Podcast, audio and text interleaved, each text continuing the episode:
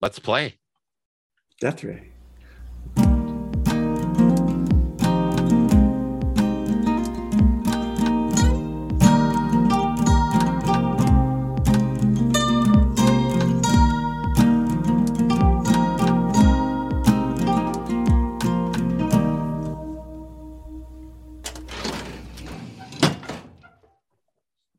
Welcome to File Under Entertainment Podcast with Eric and guest. This week, back again, we have Jake and David from Let's Play Death Ray and Life is Unfair. Welcome in, guys. Yo, Hi. I'm Jake, by the way. I'm David. And also, as always, we have super producer Jared, who's taking a more active role. Uh, sure. Yes, you're supposed to say something instead of just nod. This is the audio podcast. You asked. I, I, thought, I thought you had more words to speak out of your face, and I was going to let you do that. But yes, yes, Eric has convinced me that I have to do this co-hosting thing. So my mic is hot mic'd instead of muted like it normally is. But I am here. Well, you always have such interesting insights, and uh, yeah, Good to know. I said, as everyone could probably tell, uh, I'm a little under the weather. So I already joked before we start that these guys are going to have to take the reins for providing all of the energy in the show. I'm kind of just coasting by. I desperately wanted to do the show because it's always enjoyable doing the show with these guys. Uh, but yeah, I'm uh, on my last legs. So let's. Well, let's see if we can cut those out. If there's anything we're good at, it's making people feel like they need to walk away. or crawl or escape the situation no matter what, right? you need leeches, leeches on your testes, and you'll be good to go. Trust me. Uh, yeah, Uh, that doesn't sound enjoyable for anybody. Not even the leeches. some uh, 15th century uh, medicine right there. Oh yeah, oh yeah. We'll get you a mixture of cocaine, some morphine too. We'll just mix it all together. It, it's called the one night one night sip because you take a sip and you you're done. And then Eric, David, uh, or David, Jake, and I can just continue on here. We don't even need you, bud. It's all good. okay. I mean, I'm on board with the first two things, but not well. No, cocaine and the morphine, but not the leeches. The first thing was the. Oh man, yeah. Rails, were there ever any? So yeah, you guys, I already mentioned Let's Play Death Ray and Life is Unfair, but for those people like those psychopaths that are just starting now at the S episode, uh, give everybody the rundown on what it is that you do and where you're from. That's your cue, Jake. Uh, well, Not all well, at David looked like he was about to say something, so I was like waiting for him, and then he didn't I say always wait for this. Is how we always do it. You do the podcast stuff. I do the Twitch stuff. God, And that's our content. that interaction right there. True. and ostensibly, Life is Unfair is also a Malcolm the Middle podcast, but it's mostly just us yelling at each other.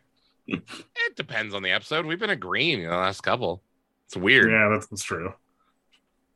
But uh yes, you can also find us on Twitch, twitch.tv slash LP Death Ray. Uh swing on by November 5th and 6th, by the way. We're doing a huge charity event. Uh so that's gonna be awesome. and Mr. Jared, for those that don't know. Parrot Gaming Productions is my YouTube channel where I'm doing a lot of stat nerdy stuff for the NFL. Uh, I will try to be streaming with Let's Play Death Ray on Tarkov because I heard that was coming down the pipeline. So I'm going to be excited to get back into that. And then Feathers and Friends is my podcast. F- File Under Entertainment is I'm on that right now. And then the Evil Mark Show as always. So Oh my god. I just I like that you plugged the show we're on.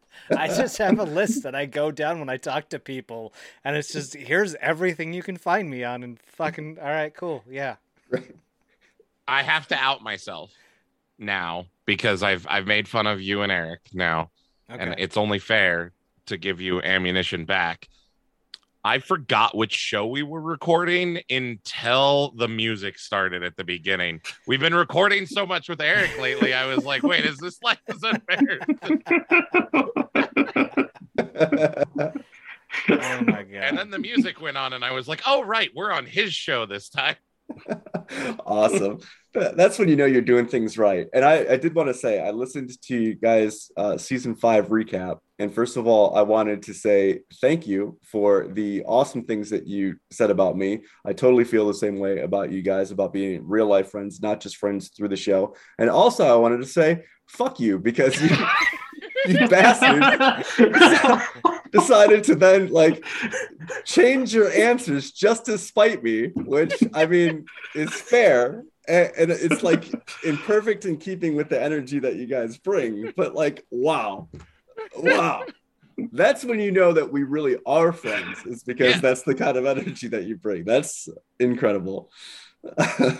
We'll be nice, and then we're gonna be dicks. It's like Sour Yeah. Patch Kids. We're the original Sour Patch Kids. I mean, well, that, that's what friends are for. If not for that, like, I mean, uh, most of the, most of the time, outsiders should think like, are you guys even friends at all? Because you you're so like ripping on each other so frequently. So exactly. that's great. And you should have come for my guy Francis like that. Come on. That was great. So yeah, anyone that hasn't listened to their show, well, you'll have uh, you got to start from the beginning, obviously, and then once you get through like five seasons, then you'll understand what we're talking about, and by then you'll have completely forgotten this. So yeah, just don't worry about it. All right, but uh, to the task of the day, we are going to be discussing Spoon and Sufjan Stevens. Uh, sticking with the alphabetical theme, we will start with Spoon. We both did bring six uh, songs to the table this time, as uh, was the audience request based on last time that Jake was here for the Q episode. And Jared also helped out discussing Queen. And so you guys brought six uh, songs then. Wrigley is uh, determined to derail me by continuously jumping in front of me and uh, on me and around me. So yeah, that's kind of where we're at. But all right, six songs a piece, uh, starting with Spoon. Uh, this is normally where I would uh, go through like the wiki about, but yeah, rough week and being sick. I was just like completely flew right on past that. So anyone that doesn't know about Spoon, uh, check them out. um, it's, it's spoon.com. I'm assuming. I don't, Anyone not born in the '90s, get fucked. Dude, I don't, come on. I I don't know who's. Do I need to do this for you, Eric? Do I need to go out to Spoon Band? All right, let's take a look here. Uh, Yeah. Spo- Here we go. I got it. American rock band from Austin, Texas, consisting of members Britt Daniel, Jim Eno, Alex Fischel, Gerardo Larios, and Ben Trokan. The band was formed in Austin in October 93 by Daniel and Eno. Critics have described the band's musical style as rock, pop, art rock, and experimental rock. Uh, nice, easy uh, wiki at the, the beginning. And yeah, just uh, a really impressive discography. Uh, just great music, top to bottom. I feel like I am going to piss off a lot of real Spoon fans because I tended to go more towards the uh, the early period and not some of the most recent stuff, uh, which a lot of really great stuff in there. Honestly, probably could have chosen six songs just off of their debut album, uh, Telephono, and um, yeah, there's great stuff on everything. I did end up choosing two songs from Telephono. The first one, not the greatest lyrically, but I think is just uh, like it's a hell of a banger to start an album. And I figured it would be a great start to our episode here. So, I mean, I guess before we get involved, Jake, I know that you also like Spoon. David, I'm not really sure about your um, history with them, I guess. But if you guys want to give a rundown on, on how you were introduced to the band and whatnot. Well, th- this is an interesting episode because my like origin for both choices is exactly the same. Because like, like Spoon and Sufjan Stevens, I both got into like at the exact same time for the exact same reason, uh, which is they're like in high school, uh, very specifically uh, in 2006 uh, is where I was like introduced to like uh, indie rock and like indie folk and all of that stuff through uh, the Colbert Report. Uh, I very I know very specifically when I got into it because it was like a big thing that he got into like a like fake fight with the band the Decemberists that like resulted in uh, like that their their guitarist coming in and like challenging him to a uh, uh, uh, guitar uh, duel which he then of course cheated by beating like a bunch of like all-star guitarists. Uh but but like because of that i looked like into the decemberists which then led me like down the rabbit hole like through like the rest of high school. Like most of what i listened to was like indie rock and indie pop stuff. Uh, like spoon and sufjan stevens. Fair enough. which he then immediately introduced me to. Uh, again, also the Decemberists uh, uh, was my first indie rock, uh, and then Sufjan Stevens, and then Modest Mouse, and then uh, so on and so forth. But uh, Spoon, little different. I actually remember when this album like got popular. Um, it was a couple years later with my group of friends and the younger generation but like I remember this popping off in like 99 2000 and everyone was listening to spoon like i know every single song on telephono because everyone listened to spoon. And i like spoon don't get me wrong. But i also realized in preparation for this that i have only heard telephono Oh, really? that's That is- funny. I, I have the complete opposite for whatever because like when I, when I was going through like listening to everything like you usually do, I was like, all right, like which ones do I already know? And I realized that like the only albums I hadn't listened to were their first two and then their most recent album. All right. so like I actually don't know most of the songs that you chose. Like surprisingly, despite being a big Spoon fan. Yeah, it was uh, a really interesting thing. Uh, it was 2003 or four, I want to say. I was uh, hanging out with my cousin Wes a lot, and we were going to a lot of concerts in the city. And uh, they played this really intimate show at the Metro in Chicago, which is like this. It's not a tiny venue, but like for a band with the popularity of Spoon that could like probably sell out an arena or whatever, this was an incredibly you know, intimate show. And they did almost the entirety of Telephono and then plus some of their other newer stuff at the time. But that's really what I was introduced to. And so then that made me want to go back and, and listen to that album. So that I guess by virtue of it being the first one that I saw, like that I heard and fell in love with, it's just like, okay, that's still my all time favorite. And Yeah. like I was saying at the top, like they have like almost all of their albums are great, or at least have multiple great songs on each. But in terms of like an entire album, like for me, Telephono is it, it's just like magnum opus.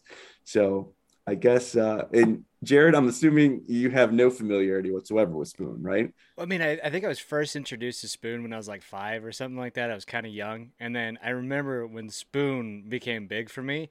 I was uh, I was actually sitting in the desert of Nevada when my fork broke, and that's when I realized spoons were kind of important. God damn you. So- I knew that's where you were going. But Yeah, okay, thank you. Yeah, no, dude, best. I have no idea. You look, the prep that I do for this show is uh, I get excited by listening to a bunch of my heavy metal, and then I coast on through for the rest of the evening and make sure everything is okay. I you missed a you missed a very important step there What's the very important step? you also get hopped up on mountain dew Oh yes, yes. I have. Uh, I'm about finishing my second Voodew today. Uh, but yeah, I just I, I like listening to music for the first time because I feel like if I listen to something and I don't enjoy it, I'm just like that's all. All of them, all of them are, are rated number six. So that's that's why I always I, I go into it fresh because like when I was doing the Metallica episode and I think E as well too, I was like this is fucking hard. So yeah. yeah. Fair enough. So, I mean, I guess, Jared, you can start Don't Buy the Realistic because there's like 10 seconds of nothingness before the music actually kicks in. Okay. And then um, we will just get rolling with that. And just it's, it'll be an onslaught from here on out. So, That's being a good producer right there.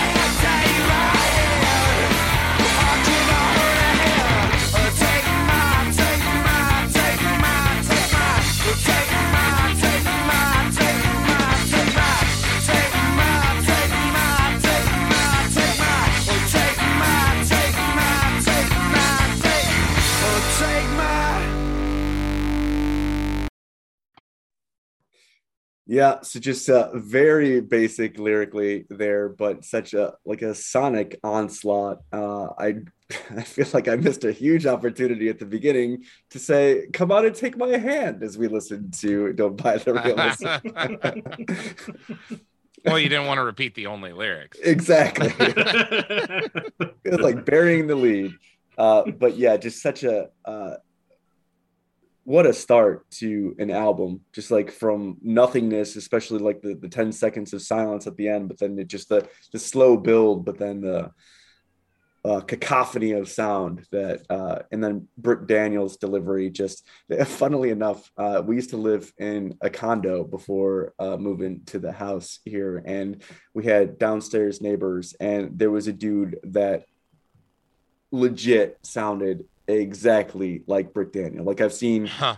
interviews with uh, with Britt Daniel with uh, you know because obviously people's singing voice differs from their speaking voice. Yeah. But speaking to this dude, he sounded exactly like Britt Daniel, and this guy was also a musician. Well, I use the term musician loosely because he used to, he used to smoke pot and then play drums in his garage, uh, which was like right by you know right below our garage and uh yeah so he would play the it's like he was trying to perfect this rhythm but could never get it. It was always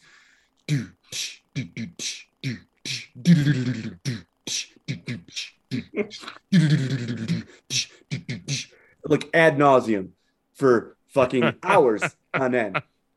It was just so irritating. And then the guy he was also really quirky. He would go out, it'd be like 30 degrees out in 2:30 in the morning, and he'd be out there grilling. And it's like, what the fuck are you doing? It's like it's below freezing. Sometimes it would be like snowing, and he'd be like grilling at 2:30 in the morning. It's like, man, a man's got to eat, Eric. this guy, fuck you. I, I feel like you're calling me out. I, I hated this guy because it was always the same thing. Uh, at one point I was just like at my uh, at my wits end and it was like play something else! And then it stopped and then like five minutes later same thing. Like what a dick. I could not wait to to get out of that place. And it's like whether you sound like Britt Daniel or not you are an asshole and I hate you. So that's that is oh, the man. worst part. Like having lived, like both my dad like played guitar, and then my uh, roommate for my first uh, year of college played guitar. That's like the worst part. But having to share like close proximity with a musician is them learning a fucking song will fucking drive you crazy because you, you just have to play it over and over. That's how you learn yeah. music.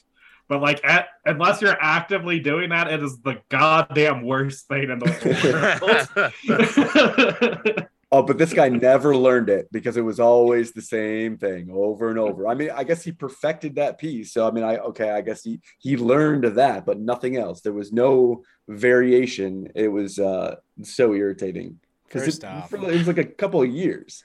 First off, if you have the correct stroke and rhythm, everything works just fine in the long run. All right. Oh, we're talking about music. Okay. I feel like Jared's bringing a, a, whole different energy to the show. no, but yeah, I've uh, my brother used to play bass guitar, and I fucking oh my god, I like I love you, Justin, but die, just please. Let yeah. Well, dude, it's the same fucking thing ad nauseum, right? It Eric's giving me this look, it, it, or David's. God, I'm getting names mixed up now. But yeah, I just sorry, Justin. I love you, bud, but no, man, your bass was too much, bud. Your bass was too much. Am I the only person that this doesn't bother? well, uh, David, this is the reason why I like exclusively play in my room because I know how obnoxious it gets and try to avoid doing that. it doesn't bother me at all. Uh, I defy you to live above someone for a couple of years playing nothing but the same thing over and over and over Do you again. know how many siblings I had? Like recorders, violins, guitar, my dad learning the mandolin. Uh yeah, no. That's random. I, it's yeah. Um very. Uh, I have lived with musicians. It it doesn't bother me at all. You're special. You're a stronger man than I. Yeah, for sure. I think I'm just really good at tuning shit out. I guess you must be. I I couldn't do it. I was like, this guy is making music miserable for me. Like I, that's how far it got. Uh, After about the fourth bunch for me, it's just gone.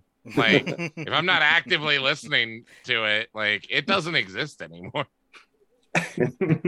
I mean, like I can, I can do that with some sounds and some things, d- dude. But like, I don't know how you just like tune that out because you know when you hear the do do do do do, like you know even some of the s- most simple bass lines that he would do, I'm like, cool, he's getting, he's great, and and but it's just that repetitive nature where, man, like Helios in the morning, he's got this specific Raven call that he learned.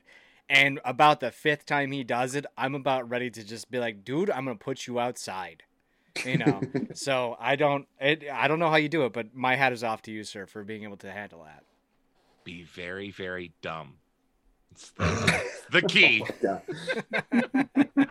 like repetitive noises don't I, I guess there was enough variation in that that's what irritated me because if it's like a fan or whatever it just becomes like white noise to me like my wife will have like like any sound. Like she's a super light sleeper and so if there's any sound at all it, it will bother her. But if there's like water running or whatever like that wouldn't bother me.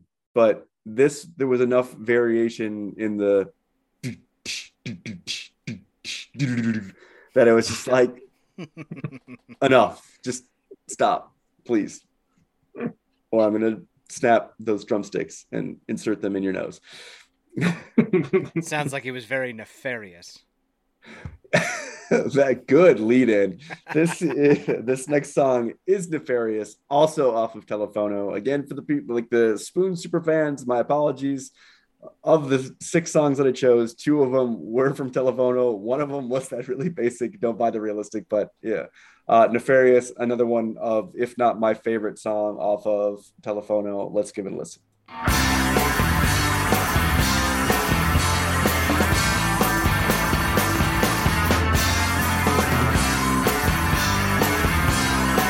She was smoking up all his cigarettes and putting them out in his hand.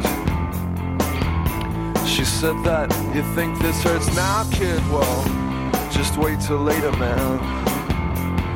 This is fucking torture to me. It's fucking torture. Nefarious, nefarious.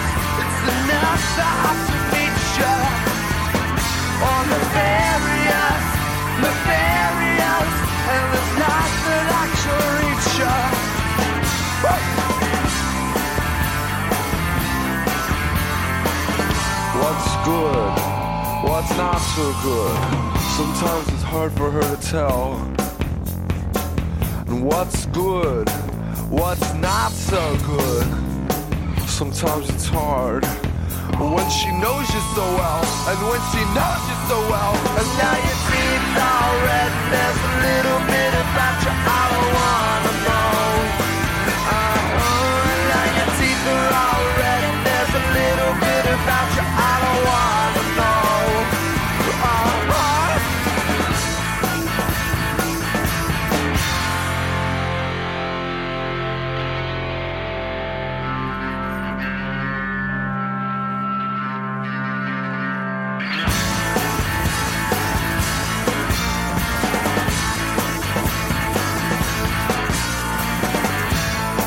there's something that wants this much to happen, there's no need to be alarmed. But I'm not so sure if I want to get in that car. Because I caught you cheating and cocking your chin. And now your teeth are all red. There's a little bit about you I don't wanna know. There's a little bit about you I don't wanna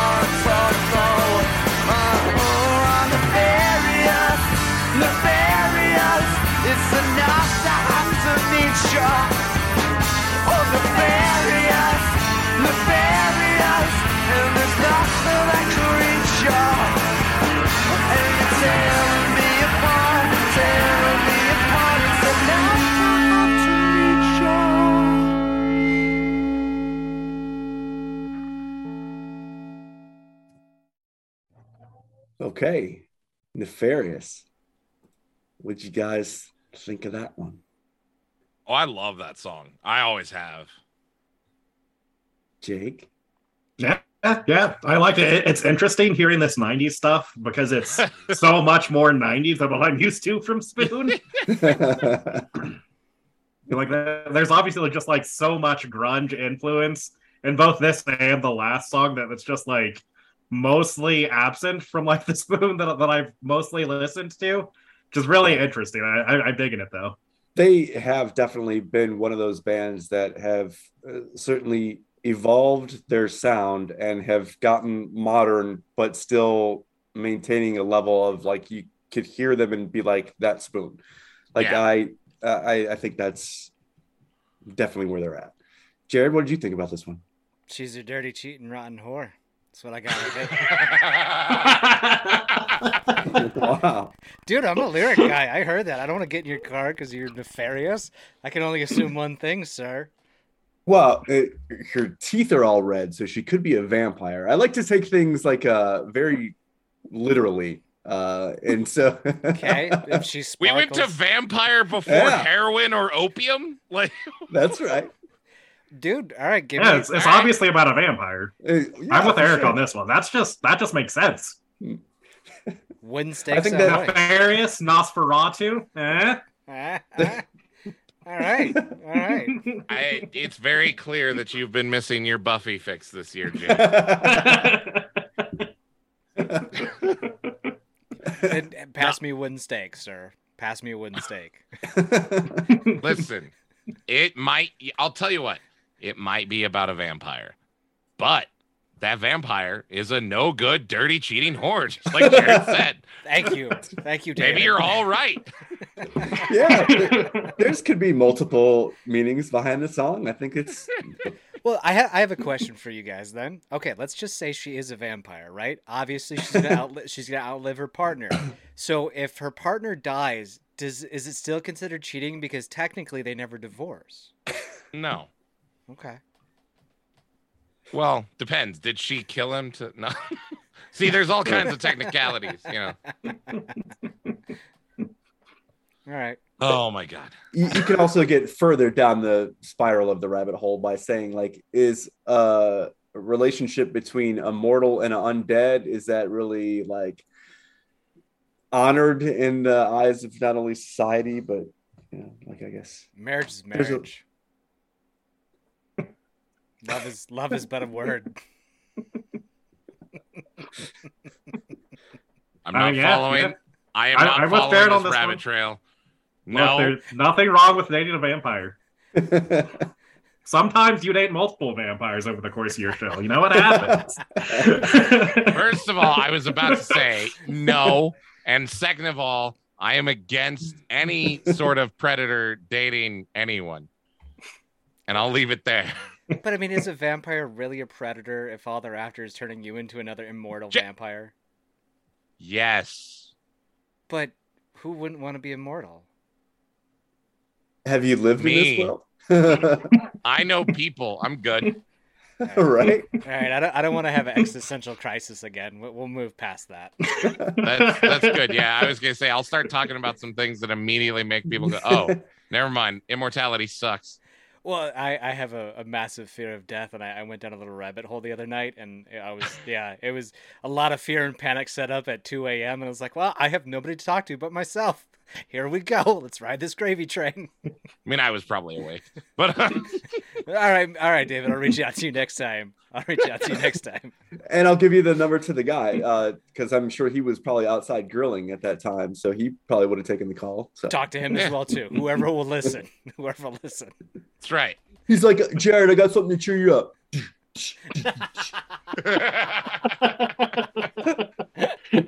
oh, I I do like uh, to get back on track for just a second. I do like that it feels like the bass line from the first song just sort of continues into this song, Mhm. which was an excellent choice. I don't know if you did that on purpose, but I did not. It. I mean, there there was like I, I forget what the song even is, just because I, I typically just listen to that album in its entirety because Right. it's like a lot of like uh, shorter songs, but there is a direct link in from "Don't Buy the Realistic" into the next song. But I mean, it does have a continuous theme. Like the the Yeah. sound is is very similar. So we're going in a little bit different direction for this next one. It's still uh 90s, I believe, because this is from the Soft Effects EP.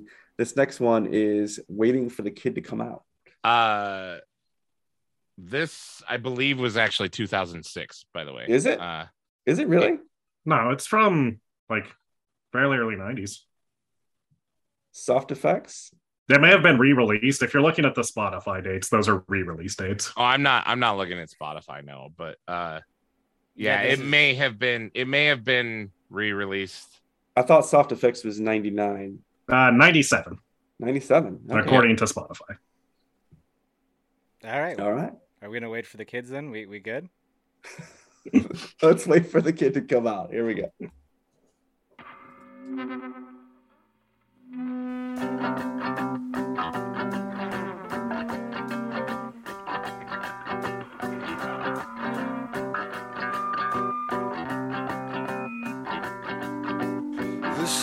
Electric lounge. No one's afraid to laugh. I said, come on, man. Let me break your back.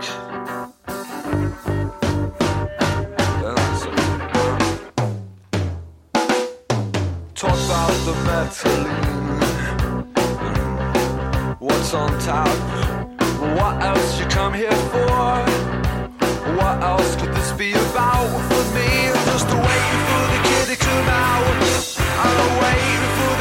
the kid to come out. And I'm finding out what this is about. Yeah,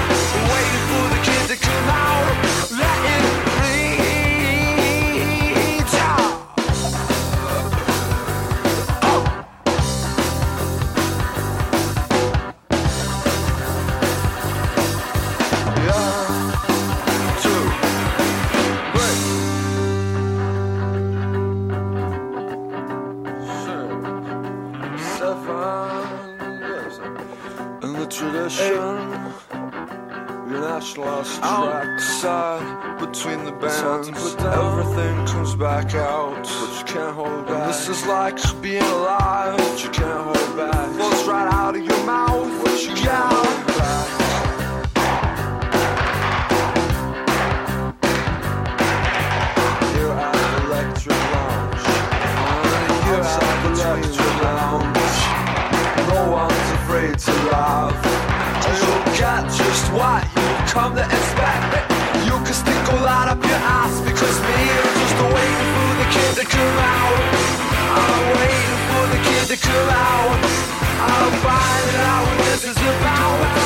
And I'm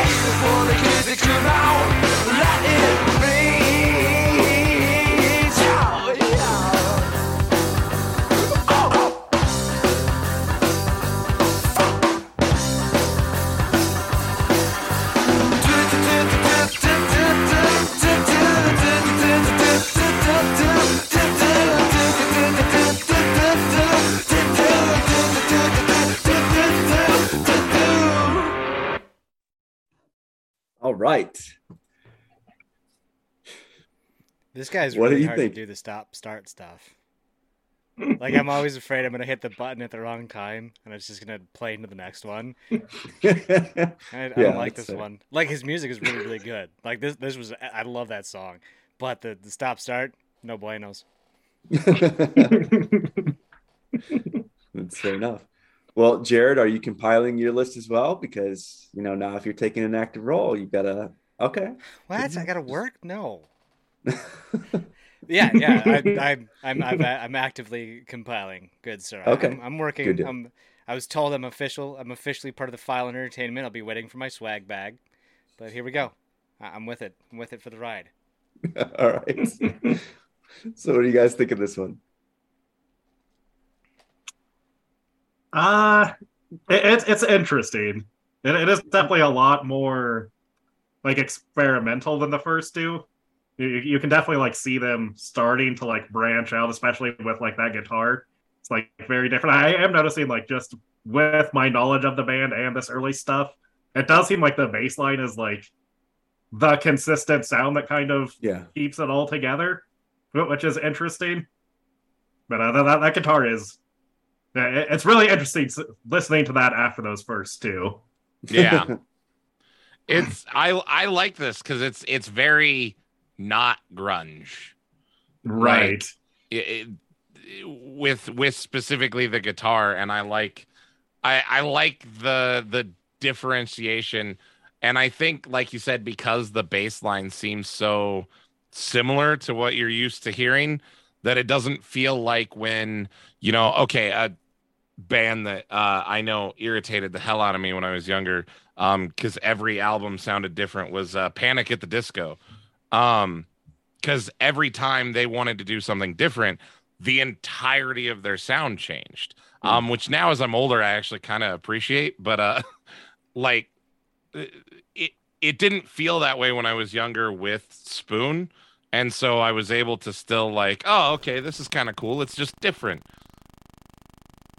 Yeah, listening to like the entirety of their art to try to cultivate the songs, certainly there's a lot of disparate sounding stuff. And I did try to uh, come up with the playlist that had some different sounds, which is kind of funny considering that I mostly focused on the earlier stuff and kind of abandoned the, the later stuff. But I still think that you get a lot of different sounding stuff, even within their first releases, which is interesting. I, I like that uh, a band can evolve in that manner and that they could be completely different from one album to the next or even one song to the next. And uh, I really appreciate that ab- about this band. And I really like that one. I, I like when they do experimental stuff like that. And when they, even over the course of a like a three and a half minute song, like just just try different things. Uh, Yeah. yeah, it's really did they did they use a practice drum in the background at the end there? Was that what that was? No, did nobody else pick up on that? Where it sounded like it sounded like they were using a the really ha- the it, it sounded like a very hard drum where it's that da da da da or am I maybe no? Maybe. I don't know. it's possible i didn't pick up on that Okay, Uh, All right, let- let's listen to it again. Uh, okay, right okay. that's right play it back Yeah, no, I just I, Um, I was like, really? Is that like a practice drum? That's kind of cool. okay, so Jared and I have both made uh, drum mouth sounds. So Jake, David, you guys also have to uh, contribute with um, mouth drums. Not everybody go first. They're not gonna do. hang it. on Da-dum. hang on There you hang go. on. hang on hang on damn it uh, i can't make it work i was gonna hit a button on my soundboard and play it through but it won't it won't work um wow. wow. Trying to hack in podcasts now. It's bad enough you already do it in games. I mean, i do not dude you gotta be careful with that you can get me canceled for that shit good. they believe anyone's hacking anymore jeez that suspect Mario Olympics. I I I wasn't Right? That Just say there's a lot of asterisks next to your record, David. Jake had only because you're a sore loser. Also, Jake has to win at the next Mario Olympics. I need him to be able to go watch Wakanda Forever with me. Little fucker. Anyway, so uh, I feel like he's going to be throwing. So he's he's now admitting this, Jake. He's admitting that he's going to throw these games now. So. nah, I'm yeah, too his loss will have competitive. an asterisk next to it as well. His wins and his losses. Asterisks everywhere. I hate you guys. well, we love you, David. Maybe a little less. That'd be great. I, as, as as Sarah sometimes put it, I purple heart you, David. I purple heart you. Purple That's what you give people who get shot. in the line. exactly. Well, All right, does. all right. It. I don't know. I don't know. It just one day she, uh, because that's like she doesn't show much emotion or or much like she's not very touchy feely. Like she is the coldest accountant I've ever met. Like it's kind of insane. Uh, yeah. Wh- What's the air quotes? No, no, no, no, Never mind. Not, not, no, not, No, no, not no, that. not no, Oh. no, not the modern fuck. Uh, okay. Uh, I forgot that that means sex worker. Now I'm used to. A, I hear accountant and I think of assassin, not OnlyFans. Oh, uh, oh, oh No, my that's- I, the air quotes, I thought that's where you were going with that. And I was like, that's nope, that's not what she does. He's like, she's a stone cold assassin. I mean, accountant. no, like she's she's actually like an accountant. Like, dude, she'll tell me all about the stuff at work, and I'm like, babe, I don't understand a fucking word you're saying at all. Yeah, 'cause- it's because the CIA trained her to do double speak. I know, right? Like, yeah, but it's it's just kind of funny because like the way that she uh, shows emotion and stuff. Like when I first asked her out, she was like, "Yeah, sure, why not?" I was like, "That's all you got? That's it?" And then I drove away, and I got like a flurry of text messages, and I was like, "Oh, so now you're excited." But yeah, that's like how she shows me emotion. She's like, "Oh, here's a purple heart. I'm feeling a green heart today," but it's it's not.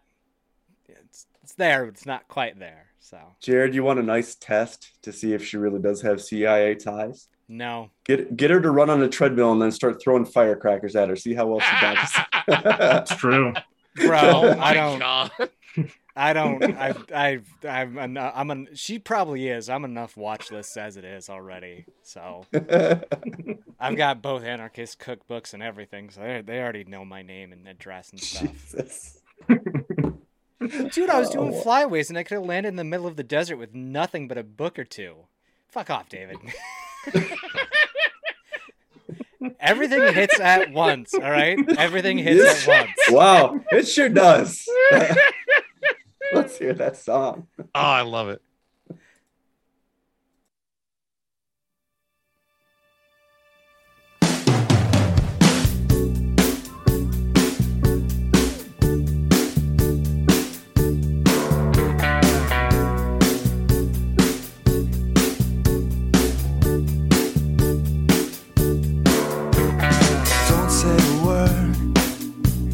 Last one still stinging.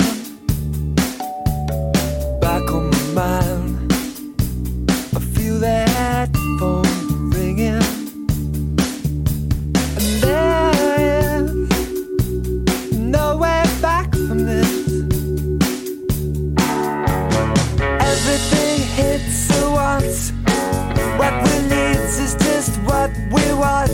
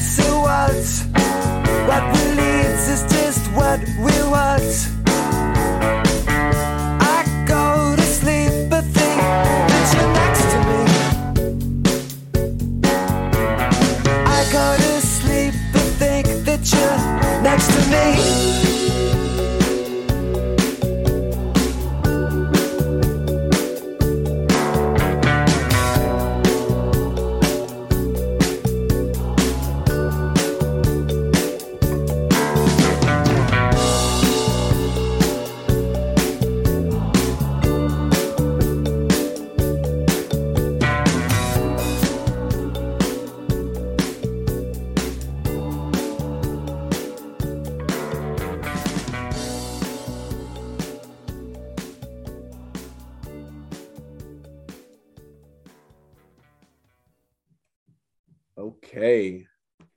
Everything hits at once. What'd you guys think?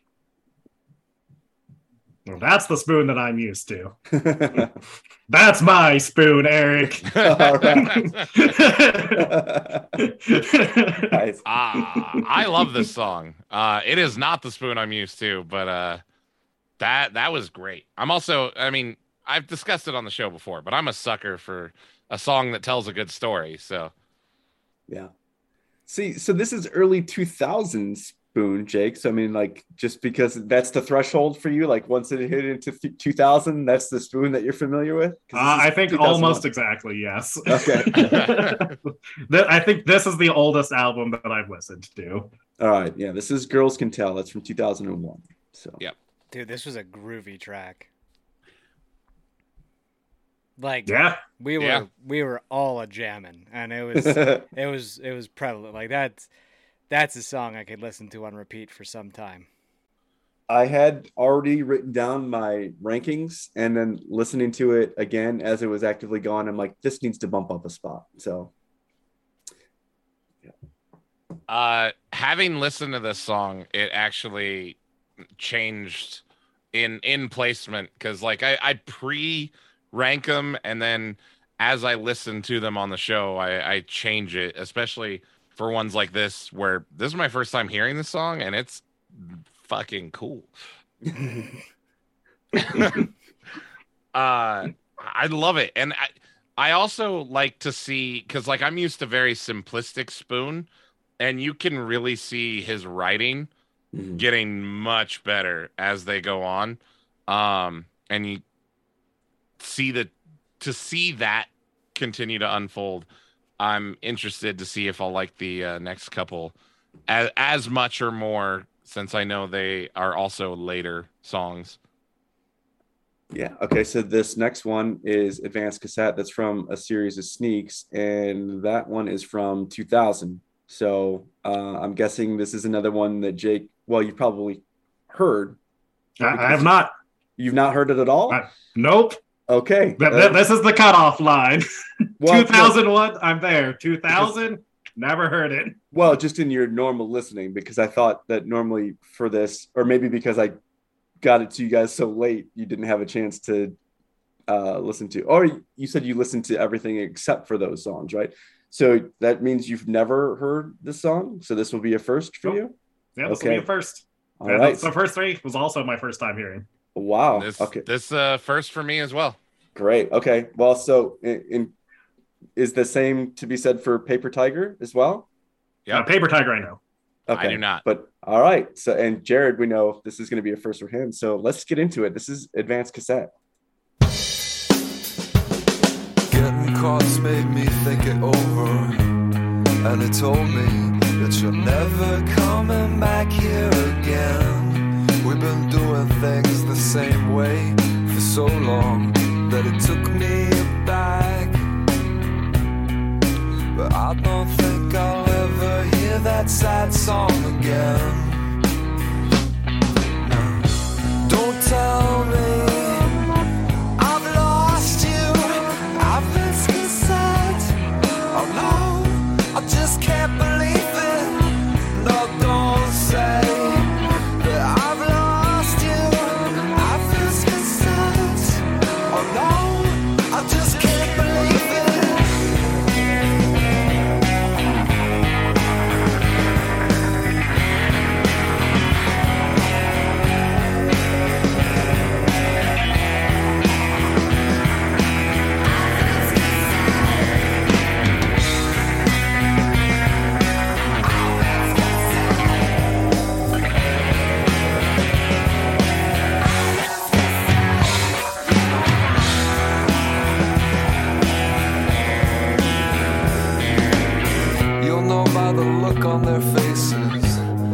They pass you. You've been dropped off on the Texas highway.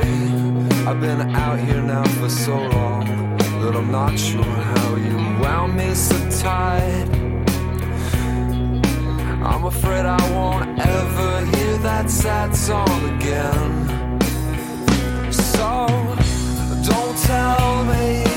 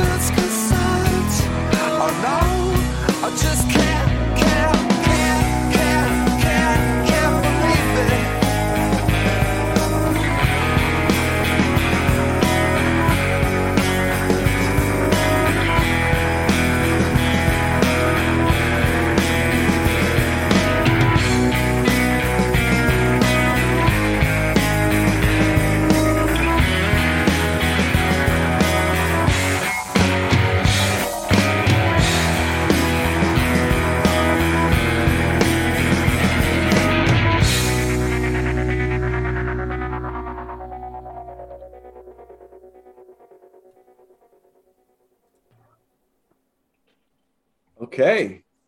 Oh, whoa, whoa, whoa! We still got ten seconds left. yeah, you got the outro silence, sir.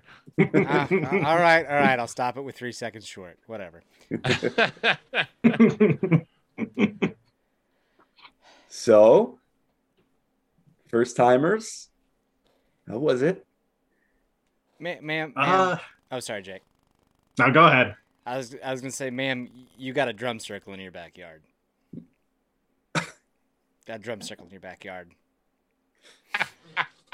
Thank you, David, for being. The... Jake, do you get it too? Does Eric not get it?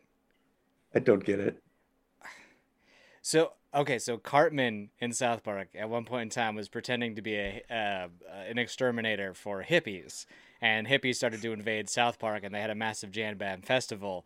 And Cartman was going around to people's uh, places, and he'd find a hippie in somebody's attic, and he'd he was, like, knocking on a door, and he's like, "Oh yeah," and then like a hippie fella, he was like, "Whoa, man, how I get here?" He's like, "Ah, fuck off," and he'd spray him with a fire extinguisher, and yeah, it, it it's it's So a you, lot. You think that was a hippie song? It it felt like it. Felt felt felt Okay. a little jam bandy. I did not get that at all, Right- but uh, right? I Yeah, did enjoy it.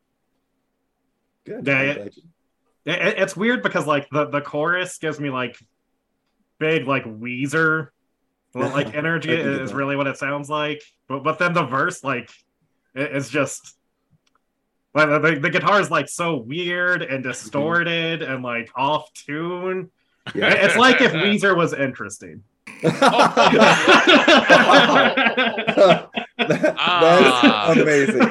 I know what episode Jake needs to come back for. Fucking shade, son. Oh my god. That's hilarious. wow. Oh. Uh, that, yeah, that's part of the reason. Well, all those things that you said were why I love that song so much is because it does. It's such a slow delivery, but it is so weird sonically and musically. It's uh, and just like the metaphor of comparing himself to a cassette tape. It's just I, I love it. I just for me, like David was saying in the last song, this one just shows his lyric ability and Britt Daniels uh, just growth as a musician and a creative mind. And yeah it's uh, slower I, I think than probably what is normal for for spoon but just like it's almost like a ballad i guess. And so i i just absolutely love that The vocal delivery is also very well done. yeah. Because it, it feels like more it's almost more spoken word. Like obviously he's singing but it's certainly differently than than he normally delivers. This next one i don't want to say too much about it. Uh yeah i guess i'll just save all the comments for after we hear it. Let's give a listen to the last song in the docket paper tiger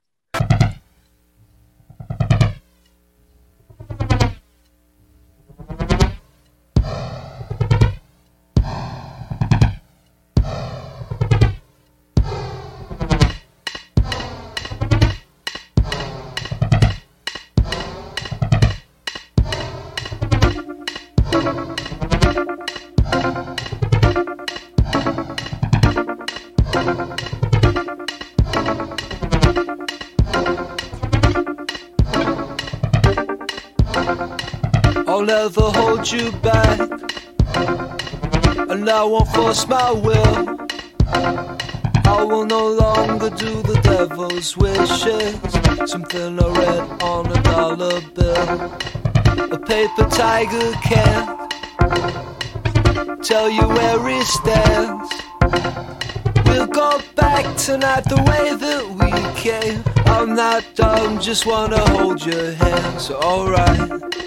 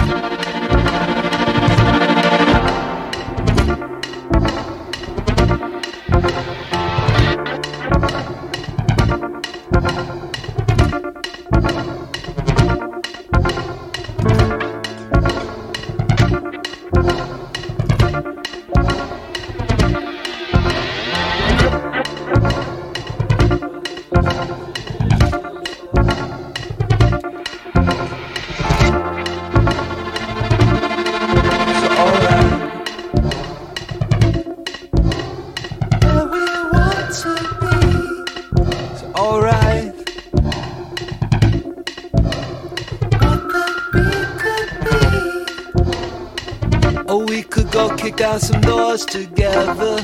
Stay out till morning, sharp as knives. The new one will get you, it will not protect you. But I will be there with you when you turn out the light. So I will be there with you when you turn out the light. I will be there with you when you turn out the light.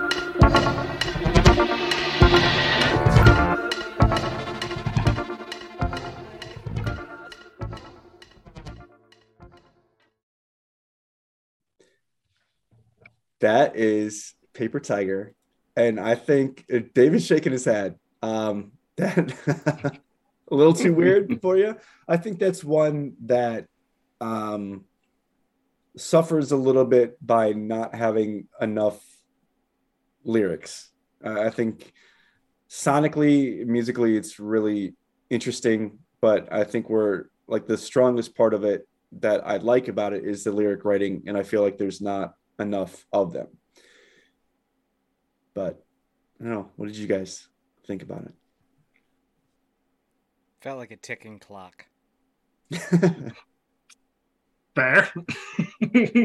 I, it, I mean, it it, didn't it, it it didn't feel like a paper tiger. It, it felt very ticky tacky, like I was listening to somebody uh, having a song with a clock. I'm I'm not gonna bash them for it, but yeah. Uh that song triggered like anxiety in me. Uh oh. That song feels the way walking through a big city feels for me. Like did not enjoy that. Um Okay. I appreciate what they were trying to do. Did not feel good for me. That it was too busy, too like which is insane cuz I love busy stuff a lot of the times, but something about the way those sounds work together like I felt the hair on the back of my neck stand up. I uh it's I'm sure it's a perfectly fine song, but I cannot handle that. I think it found a new rating in my book. I, I will give a little bit of insight as to why. Well, first of all, I selected the song to finish with because there's the lyric in there about holding your hand. And I figured we started with holding your hand in Don't Buy the Realistic. And I figured we would end with holding your hand in Paper Tiger. Another reason that the song is so high on the list for me is because I wasn't very familiar with Spoon going into that concert that I saw with my cousin Wes and um, there was so at the at towards the end of the chorus where they said, I, I, be, I will be there with you when you turn out the light. There was two gentlemen there. that were a couple that were singing that back and forth to each other. And at the end of it, they kissed. And I thought that was a beautiful moment. And then that moment was completely sullied by a bunch of dude bros that tried to then surround them and harass them. Me and my cousin Wes stepped in, and Britt Daniel, to his credit, stopped right at the song abruptly and said, "Get those fucking assholes out of here. We don't want anything like that. Uh, If you don't, if you can't appreciate that love is love and be a part of this thing and just let people exist, then we don't want you as as fans of this band." And they were removed from the metro, and that was just a beautiful moment. And I, lo- I just had the ultimate respect for Britt Daniel and Spoon as a band after that, and this became one of my all-time favorite songs. You had a story like that, and you had to choose with a poll to talk about this band. What is wrong with you? Dude, I That would've had- amazing, I would have had a whole episode dedicated to that. Are you kidding me? right? Like this motherfucker. Uh, that makes sense, and that that's cool. I still can't. mm. Like I'm still actively mentally trying to get myself in a better headspace after listening to that. I get it. The, the song is the song. Like you didn't experience the same thing that I did. Like maybe if I hadn't had that interaction, maybe I would think differently about it too. But it was just like it's it was such a a perfect encapsulation of like the beauty to the horror to then the the beauty again. And it was just like I whenever I hear that song, I, I just I, I'm taken back to that moment and it's just uh it's special. So That makes sense. And now I feel like an asshole for not liking it. But now, now you're making me feel like an asshole for not just by like, oh yes, it's spoon and definitely spoon and nothing but spoon, so I can tell the story. I, I have I have a question, Eric. Was it Yes, was sir. it like uh, because you, you know like when you're watching something in public, right? And it's like a, a a- it's like a train wreck about to be headed somewhere where you just can't take your eyes off of it. But was it one of those moments where it was almost like this is a music video in real life, and I am hundred percent invested in this moment right now? Were you They were just in- literally standing right next to us. They were Oh. like, these guys were right next to us, and so it's like Oh when they started singing. Initially, when they started singing to each other, they were drowning out Britt Daniel, and so I'm like, well, this is fucking annoying. Like, who are these assholes? But then they like they embraced and they kissed, and then like immediately. Like they started being surrounded, and like me and Wes are like, "Hey, like back off! Like what? What the fuck?" And then you know, right then, you know, Britt Daniel stopped it, and it's just like, it all happened incredibly fast. But so that's another layer. It's just like annoyance to beauty to like horror to so See, I guess that's the difference between you and my constants and yours. Because when I saw Metallica, I was literally screaming for whom the bell tolls, and my buddy had no idea what was going on until like we looked at each other and we're like screaming at each other. So, all right, maybe we have two different concert ideas, but yeah, that is that is gorgeous though. Like that that would have been of an ideal moment in time just to see that embrace and been like.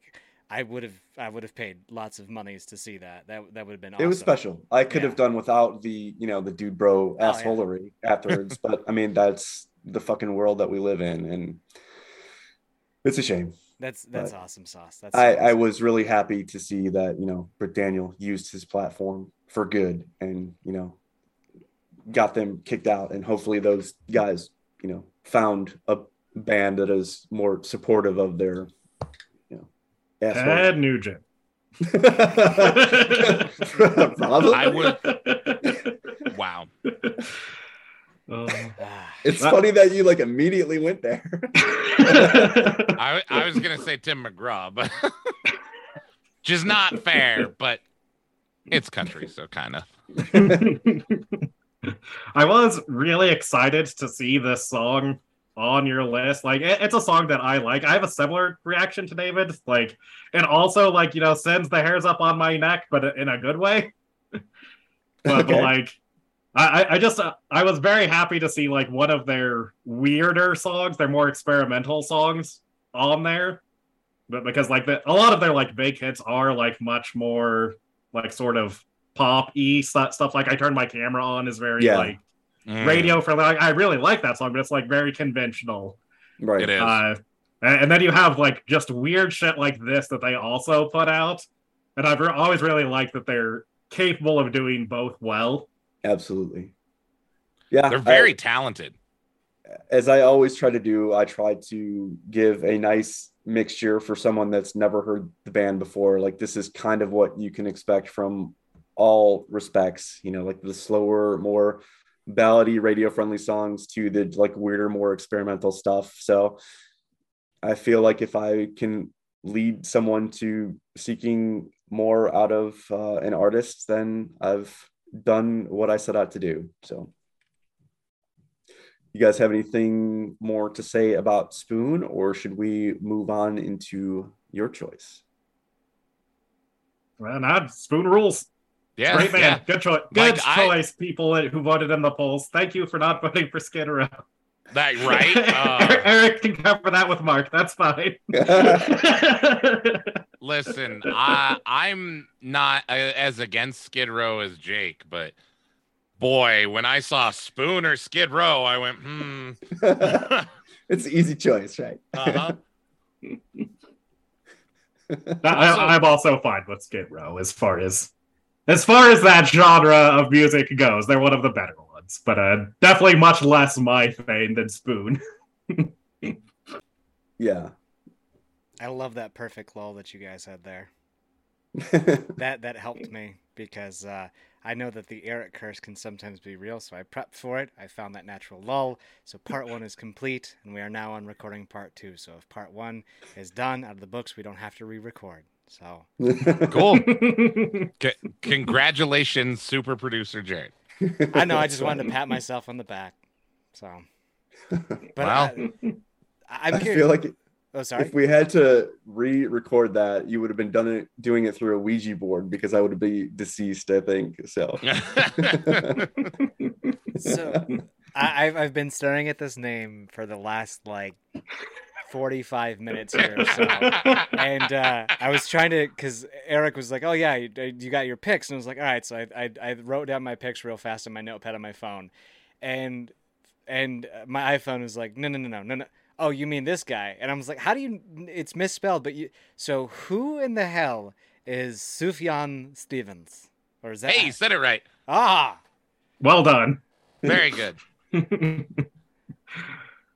Uh, well, Sufjan Stevens is a singer, songwriter, and multi instrumentalist. Uh, he's been, had his solo career going uh, since 1999. Before that, he was in a folk band and a garage band in like the mid 90s while he was in college.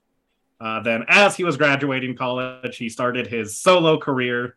Uh, like I said, in 1999. Since then, he has released 12 studio albums, a documentary soundtrack, a ballet, two Christmas albums, uh, and recently, like fairly recently, the most notable thing is he uh, wrote a few original songs for Call Me By Your Name, uh, which he won an Oscar for one of those songs. Yeah.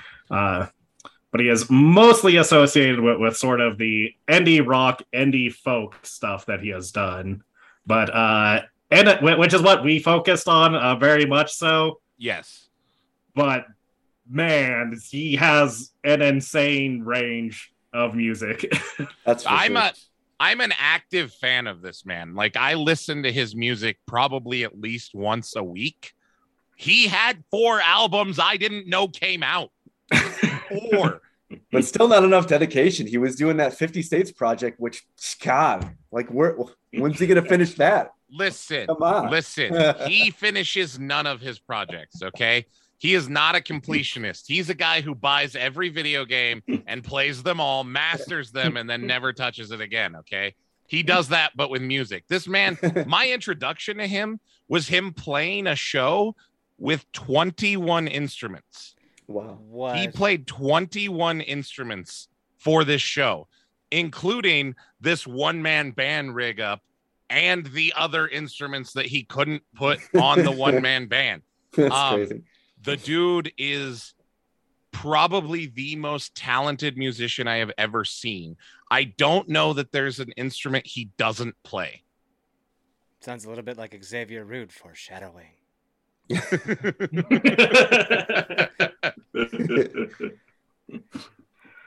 What what is this 50 states thing? I'm I'm very invested So- to see it fail now.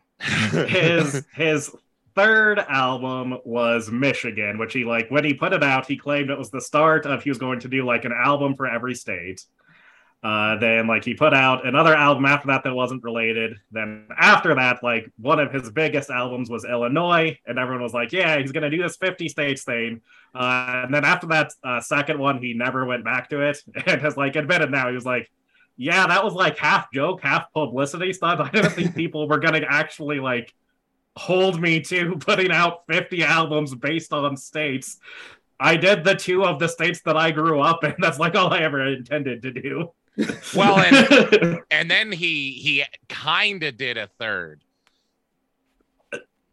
kind of, but it's it's 'cause he- weird. It is because he did a because he also grew up uh, for a portion of time in Oregon. Um, I think he was there like five years of his youth, or five or ten. It was a small amount of time compared to the other states, but he spent time in Oregon. And one of the uh, albums that has my favorite songs he's ever done, um, are it, it is about his time in Oregon. So Well, it, it's about specifically it's about his relationship with his mother who lived in Oregon because like And- his mother like left him when he was young. So it's like coincidentally another like states like based album, but but it's really about like his, his uh father-in-law a- and his mother who had passed away as like the inspiration for the album. Uh, by the way, most of these songs are going to be very depressing. yeah, yeah, That's these are gonna be some sad songs because we also the the picking of a song for this so hard my whittled down list was what 10 15 songs yeah. Like Yeah. uh, it- it's a tough one. When I made my initial list, there were two albums where literally every song from the album like made my initial list. yeah God. So how did you guys come to get to these six then? You just you compiled your list and then you looked for the crossovers or yeah, which consisted of one song. yeah there was only, only, one? there was One only one crossover between our lists Yeah. Holy well, I. I I had whittled mine down to what what I usually do, which is one song per album, is what I try to do, and then we compared, and then uh yeah, And I from, from like, there we two like per album yeah. uh, and then basically finally it got to the point where we were like all right so we agree on one song cool so we're definitely doing that one and then i couldn't decide. So i w- just told jake i was like just pick and i'll go with it. Like this is my favorite song. This is the song we agree on. Just pick for the other four because there wasn't a single song on the list that i was like no that's a bad song. Oh, okay. Well, do do you guys want to tell us off the top which was the one that you agreed on, or we're gonna get to it when we go through the songs organically? i think we'll get there because i'm Okay. definitely going to talk about that song All Yeah. right. So we start off with a good man is hard to find. Do you have any notes leading into this one, or Yeah, so uh, this is from uh, the album Seven Swans, which came out in 2004. Uh, right, that's the one that came after Michigan, uh, and like the success of Michigan, and then this album is like what made him like make this his full time job. As, it's, it's like what made him quit his day job and start like touring full time and being like a professional musician. Uh, and this song in particular uh, is one of my favorites because it's also based on one of my all-time favorite short stories by Flannery O'Connor, uh, which in turn is named after and based on a uh, Eddie Green song, uh, which is a blues song from the 20s. So it's like this weird, like cyclical thing where uh, there's the a short story based on a line from a song that then inspired a song based on the short story that's awesome. and uh, like, just a very like brief summary of, of what the short story is about because it's like relevant to the song. It's about like a family on a road trip in the South. Uh, like every Flannery O'Connor story, it's about like racism in the South and like the the like pining for the glory days of the South. That was like her whole deal. Uh, and they get into a car wreck and end up getting murdered uh, by an escaped serial killer and a couple other convicts. Uh, and like as he is about to murder the like grandma who's the protagonist of the story, she has like a legitimate like religious revelation, uh, sort of focusing on uh, like uh, everyone being sinners and uh, like all of that kind of thing. And this song is uh, from the perspective of the serial killer her, who murders her, sort of doing the same thing as he's killing her. A Yep. real feel good story is what you're saying. Uh, yeah, this is one of the, the happier ones. So yeah there's there's a lot of religious iconography throughout sufjan stevens stuff um enough so that i've had friends who actually thought that he was a christian artist at first um and i don't know enough about him personally like he might be a christian who is a musician but he's not yes, okay um there's a lot of religious iconography but it's not just like christian iconography he has a lot of other imagery as you go through his stuff so it's really interesting and i love it All right. I guess without further ado, let's let's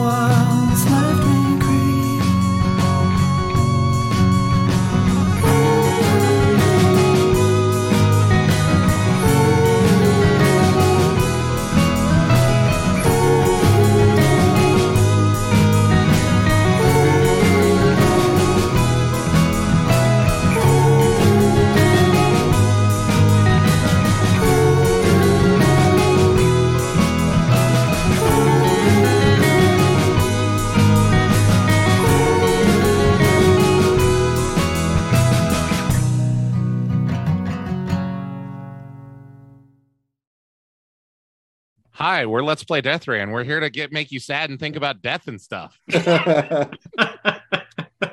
I mean, it is right there in the name.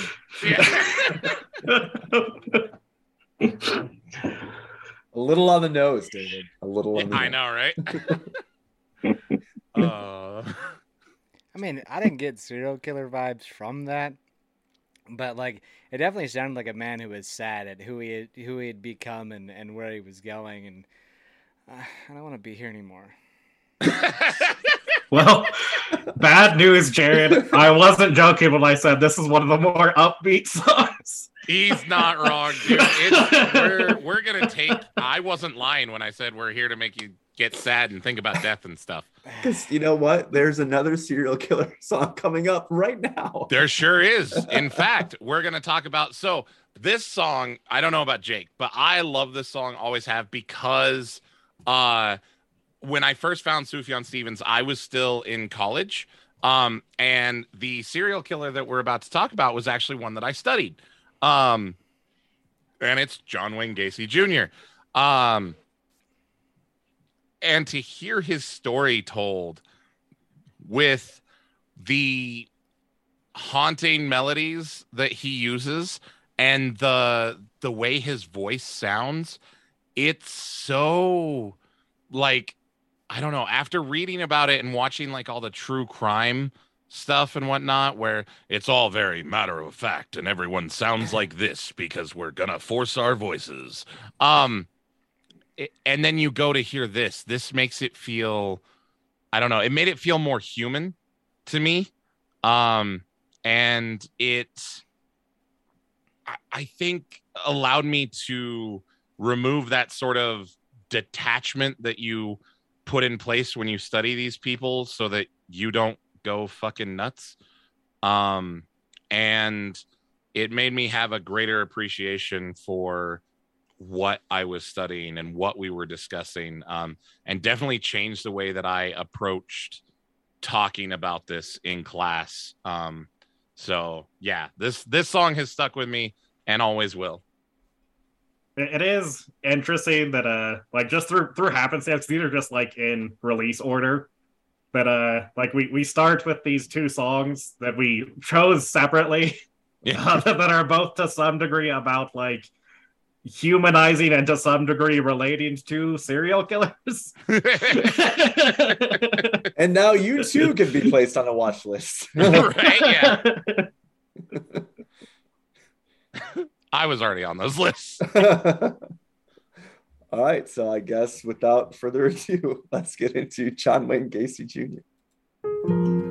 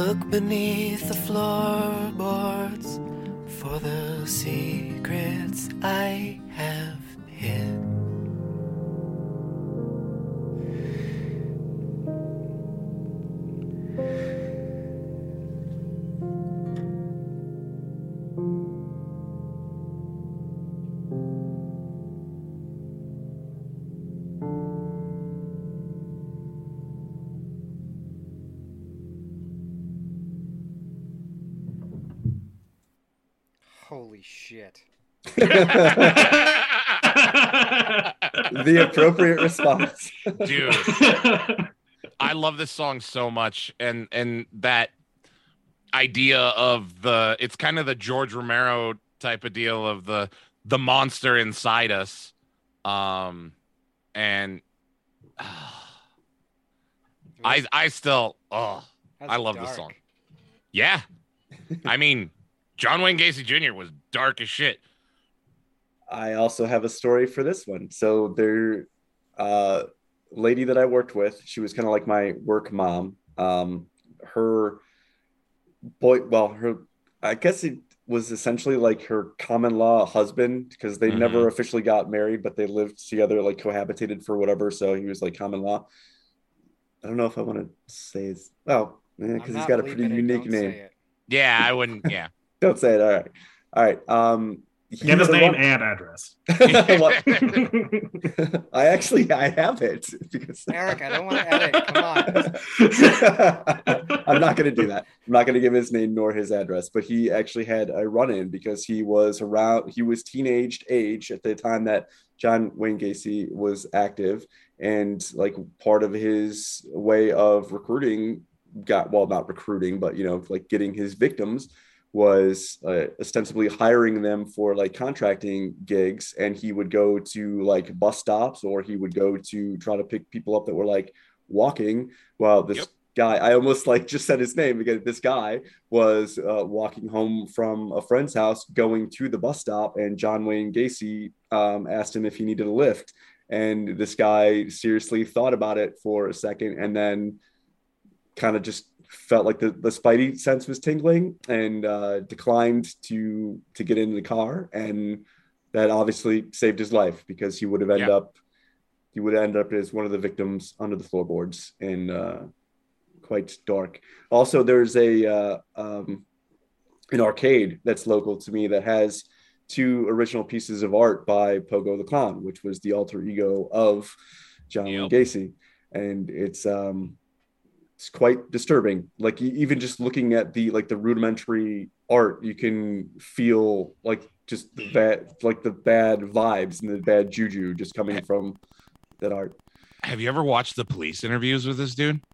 yeah Dude, it, the most you've got on me is operating a mortuary without a license. I'm sorry, what? right it just yeah he, he Listen, like when you make Dahmer kind of seem chill, like there's way like I'm sorry, and I know everyone's big on Dahmer right now because the documentary came out, but dude, John Wayne Gacy Jr. was way more of a stone cold psychopath in interviews than oh, Dahmer yeah. even. for sure yeah just Oh. absolutely just no remorse and just yeah i mean sometimes like I, I don't know. I don't know how to, to feel about it because i'm super interested in the jack the ripper case and it's almost kind of to the point where he's because he got away with it for so long he's almost like elevated to cult hero. And there's also kind of like with like uh dexter like he was the anti-hero. Like he was a serial killer but he was killing other serial killers. Spoiler alert for a tv show that's been over for 20 Yeah, I years was gonna say. um um Dexter's lab got weird in the later seasons. I didn't realize. oh my god, I almost spit Oh Mountain my Dew out. Oh my god. can you imagine but so it's like dexter became like the anti-hero so there's almost like a level of like where and then like even the whole thing about like bundy where they were having was it zach efron or whatever it's like they Mhm. They they have like an attractive person play like a more attractive version to almost like human it's just like it's Well, it's it's uh, because we're creepy. we we're fascinated with the macabre and the strange. I mean, there's always that branch of humanity that wants to uh, delve into. I mean, I in my personal opinion, I think it's the same part of the brain that made us want to originally go, "Oh, Bill just died. We should cut him open and see what happened." Um, there's a part of that that I think is a natural part of human existence. Um, and when you have entertainment media and access to all of this information, and as things become, you know, public record and stuff, I think it's only natural that people who are interested in those things are gonna are gonna flock to that. Um, and as for the casting them as more attractive versions of them, I, I think it's exactly what you're talking about. I think it's to make sales.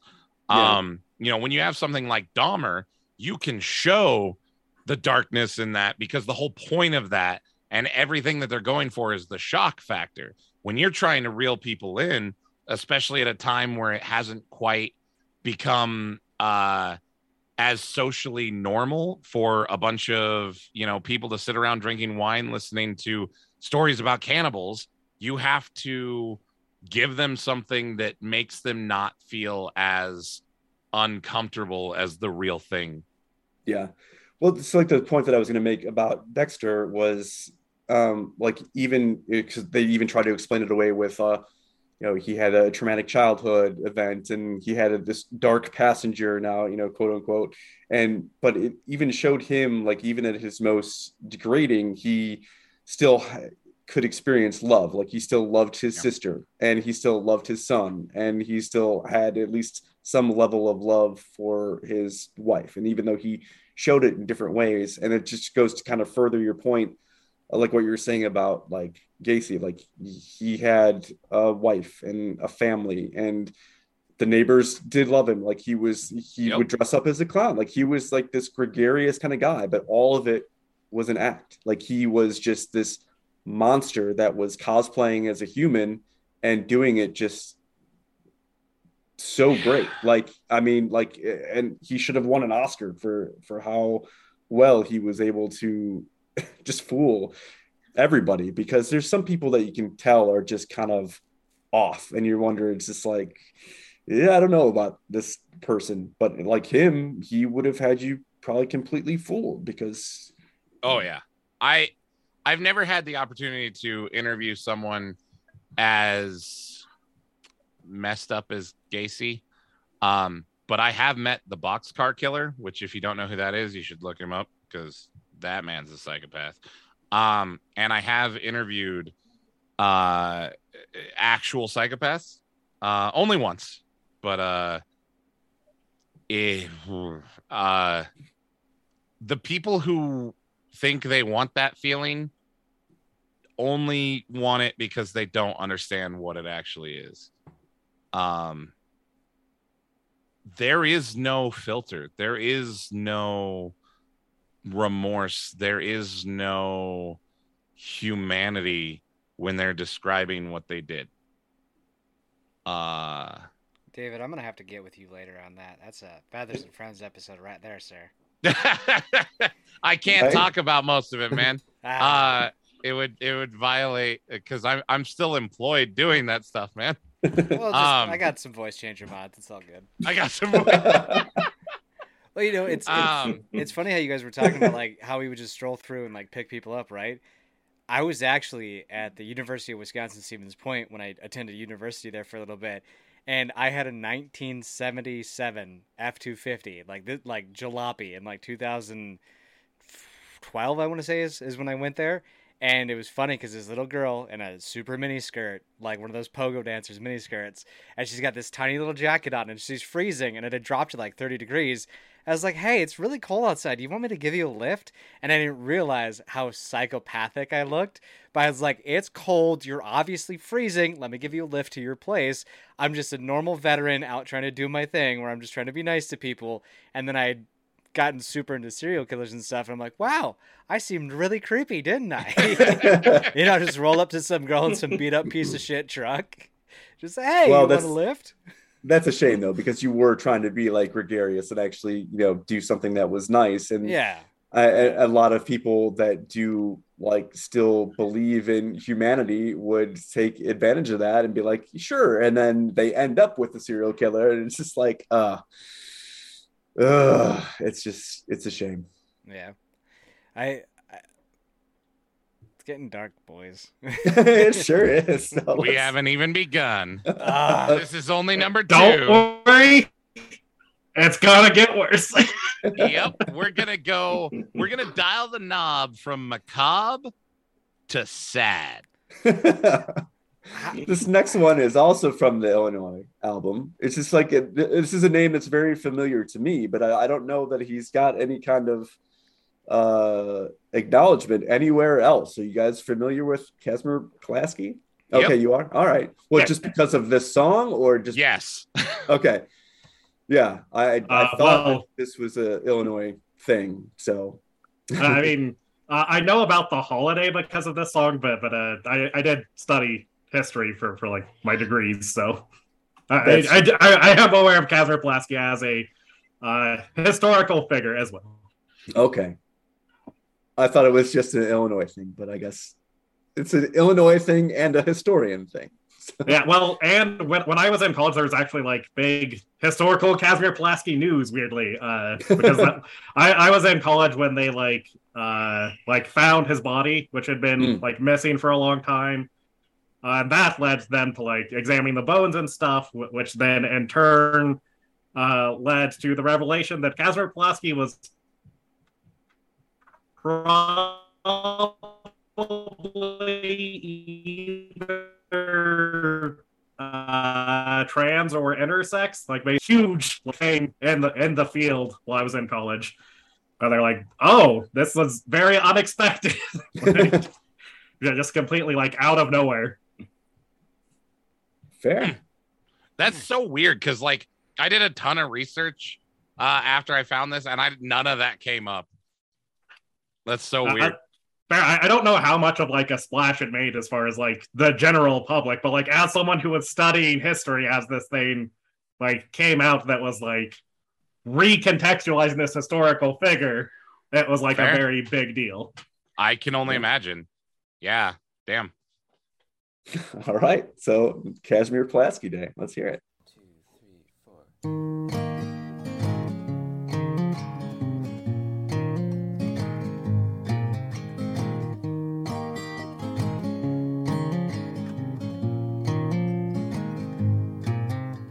Goldenrod and the 4 H stone. The things I brought you when I found out you had cancer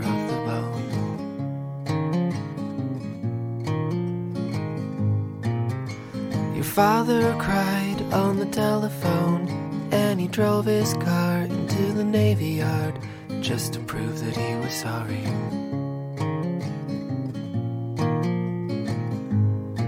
In the morning, through the window shade, when the light pressed up against your shoulder blade, I could see what you were reading.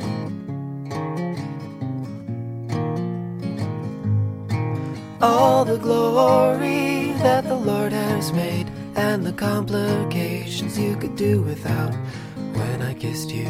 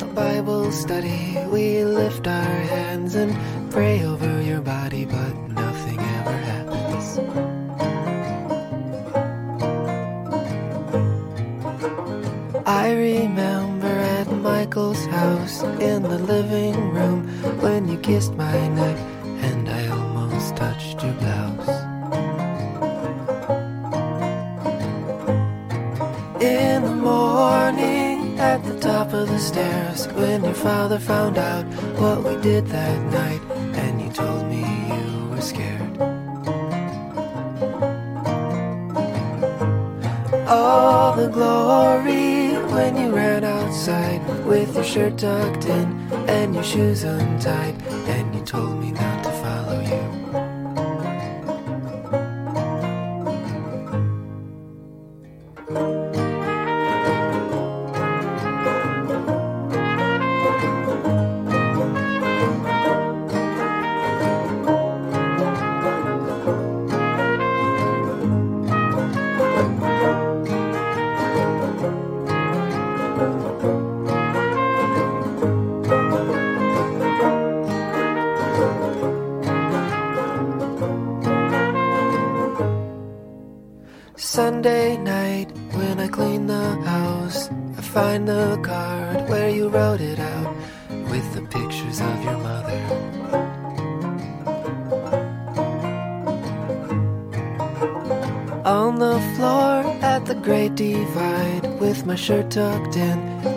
shoes untied, I am crying in the bathroom.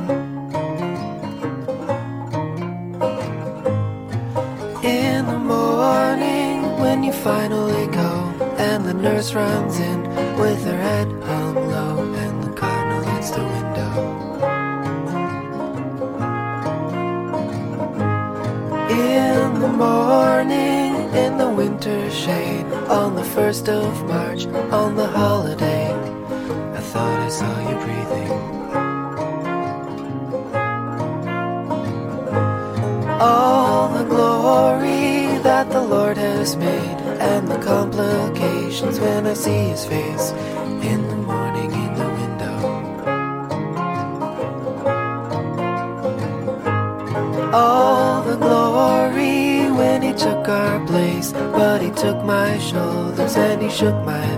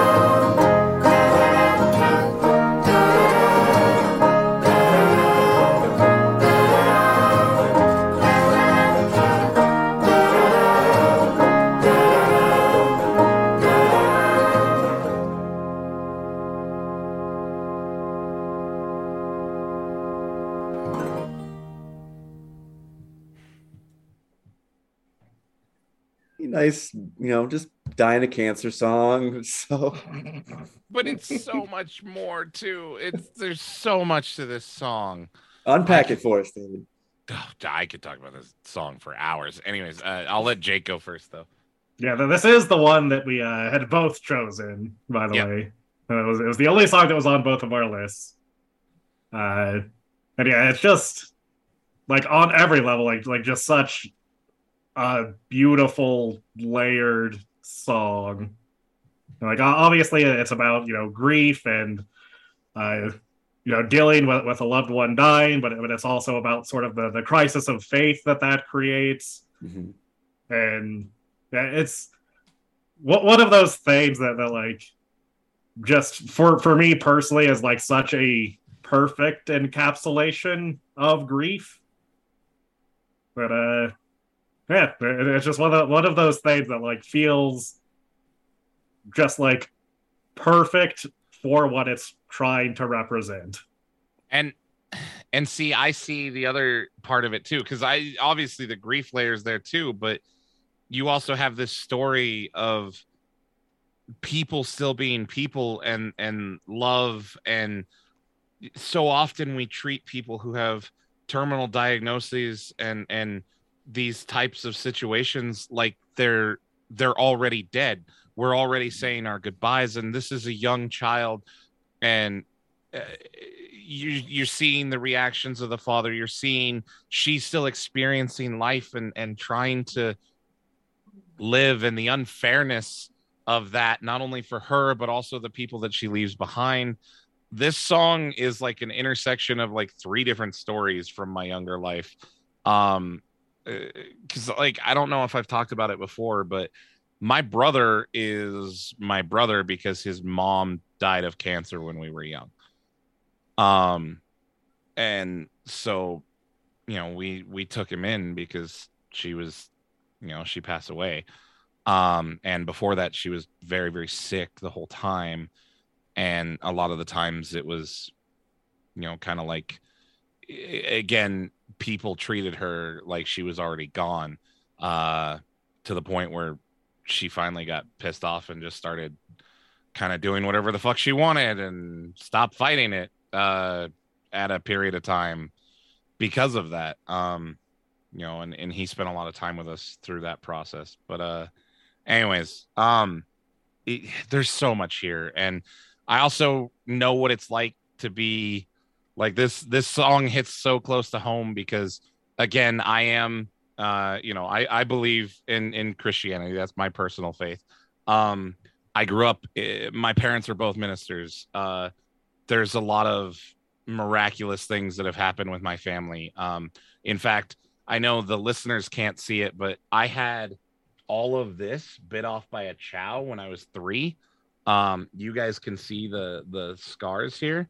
Um they actually set up a surgical fund because it was supposed to like fuck up my face and I was gonna be horribly disfigured and all this stuff. Um, and I was gonna need glasses and da da da da. da. I have 20/20 vision.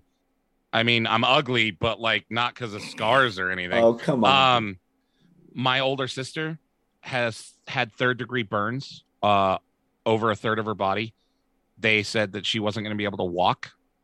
Uh, she was a gold medal national figure skater, um, and then a figure skating coach before she, you know, had children, uh, and decided to leave that behind. Um, and then my little sister, which is the direct opposite. Um, everything that could have gone wrong did. Um, eh, I literally, I, it would take another half hour to list all of the conditions that she's been diagnosed with. Um, and so like I, I, when they start talking about the, the part with the, uh, Bible study and, and, you know, praying and nothing happening and, and something happens over here, but it doesn't over here. And that, that grief of, why why is why is this not working when you believe in it and you've seen it and you think or know or believe or whatever you want to parse it out as and it's not happening again it, it, the unfairness of that and the the blow that that gives you is uh man it's devastating um but anyways, I took up way too much time with those two stories. There's a third one, but it's way less impactful. Um, but yeah, this I can't help but think of those things when I listen to this song. I mean, that's what this show is all about. That's what music is all about. Is like having those personal stories and have like things that impact you and touch you in just specific, meaningful ways like that. It's incredible. For some people, oh, it's just a song. Oh, it's a it's a nicely delivered song. It's a nice story, but for you it's something much much much more and that's uh, incredible it's the beauty of music love it Dude can tell a story though. Oh, hell yeah.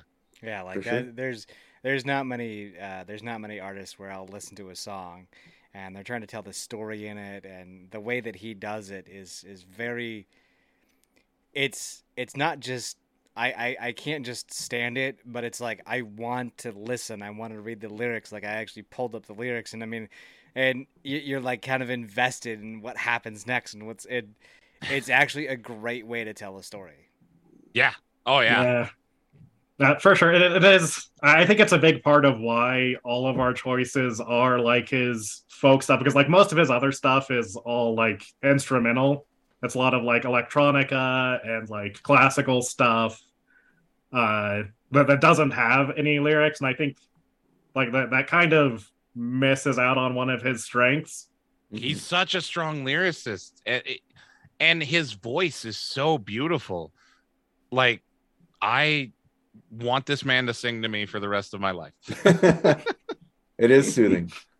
All right, but the uh the hits keep coming. What's the the next one that we got? well well don't worry jared because it's gonna get even sadder because Casimir Pulaski Days at least a sad fictional story. Now we're getting into the sad autobiographical stuff as we're going into a, a, a couple of songs from uh, Carrie and Lowell, which we sort of mentioned earlier, is the the album that's about like his relationship with his mother after she died, and also his uh, uh, stepdad, who he's like very close friends with, like to this day. He actually put out an album with his stepdad not too long ago. Yep. Uh, but uh, it, it is uh, it's like about dealing with the grief of her dying, but it's also about like feelings of like her abandoning him when he was younger because she like left the family when like he and his younger brother were very young and like struggled uh, with schizophrenia and drug addiction throughout her life. So so it's like essentially like the entire album is like a therapy session of him going through all of these feelings. Yeah, he Uh, he actually said in an interview that he didn't think his mother's death was going to affect him like this, and then it just it hit him like a sledgehammer. Um, and then do you know what the what this uh the title of this song is from, Jake? Uh, it's Death of Dignity first, right? Yeah, Uh, yeah, it, it's named after the, the law in uh, Oregon specifically that, that is for people with like terminal illnesses, uh, giving them like the, the choice for uh, doctor assisted suicide. So everything about this is sad and dark. Um, but it's it's also there's a level of beauty to it that he brings that I really hope you guys can find too. well, there Um, always is. yeah um but it, i don't know and maybe it's just maybe this is my favorite because of what i do for a living and and working with addicts and and seeing the effects of these kind of things but uh, which spoiler alert this is my favorite song. Um this is on here because i was like this is gonna be on here. Um it, it, it this song just encapsulates so much uh, to me the what I see and feel and hear talking to these people and what they go through and the families that they leave behind and and it's just man it's it's so powerful and I wish I could force everyone to listen to it and really take it in. But now, being on this show, you will force everyone. Don't, don't you know right. this is mandatory listening for everyone, at least North America. I don't know about you know. Yeah, exactly. overseas but- All right. Without further ado, this is Death with Dignity.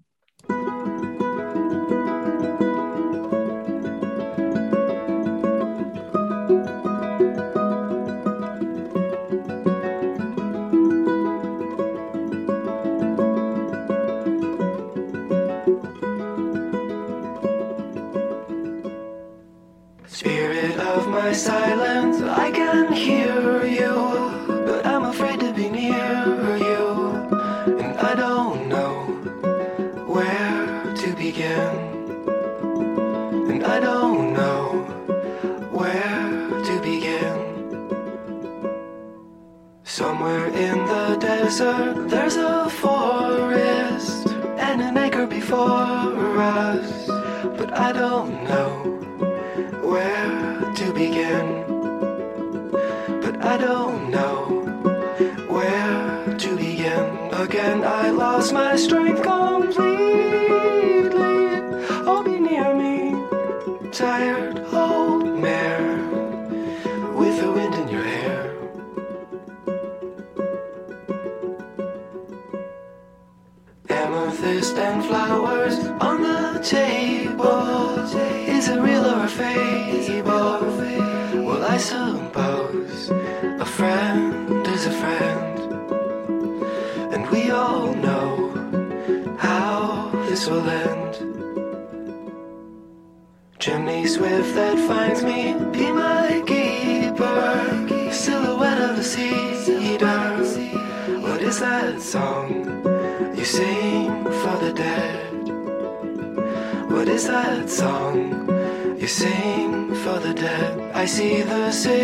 Searchlight strike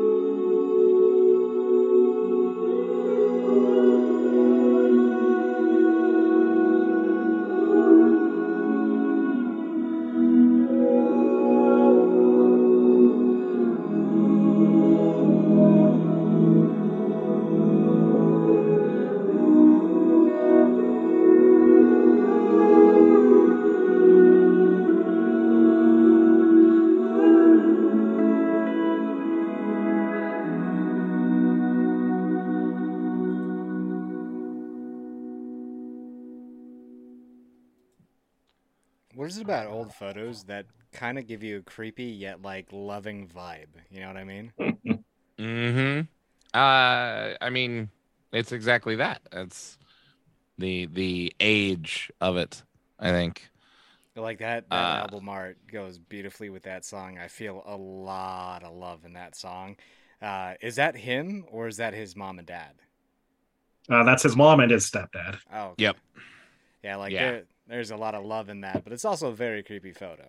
So Yes. Fair. um which i mean a- a- and i think yeah uh man god this is another one of those i could talk about for a long time he's so deep and like i love some of the imagery in this song and i think it also touches on the idea of grieving for someone while they're alive which oftentimes leads more to hatred than actual grief Mm. um which is an experience i know all too well um uh, which we kind of talked about a little bit last time i was on the show um uh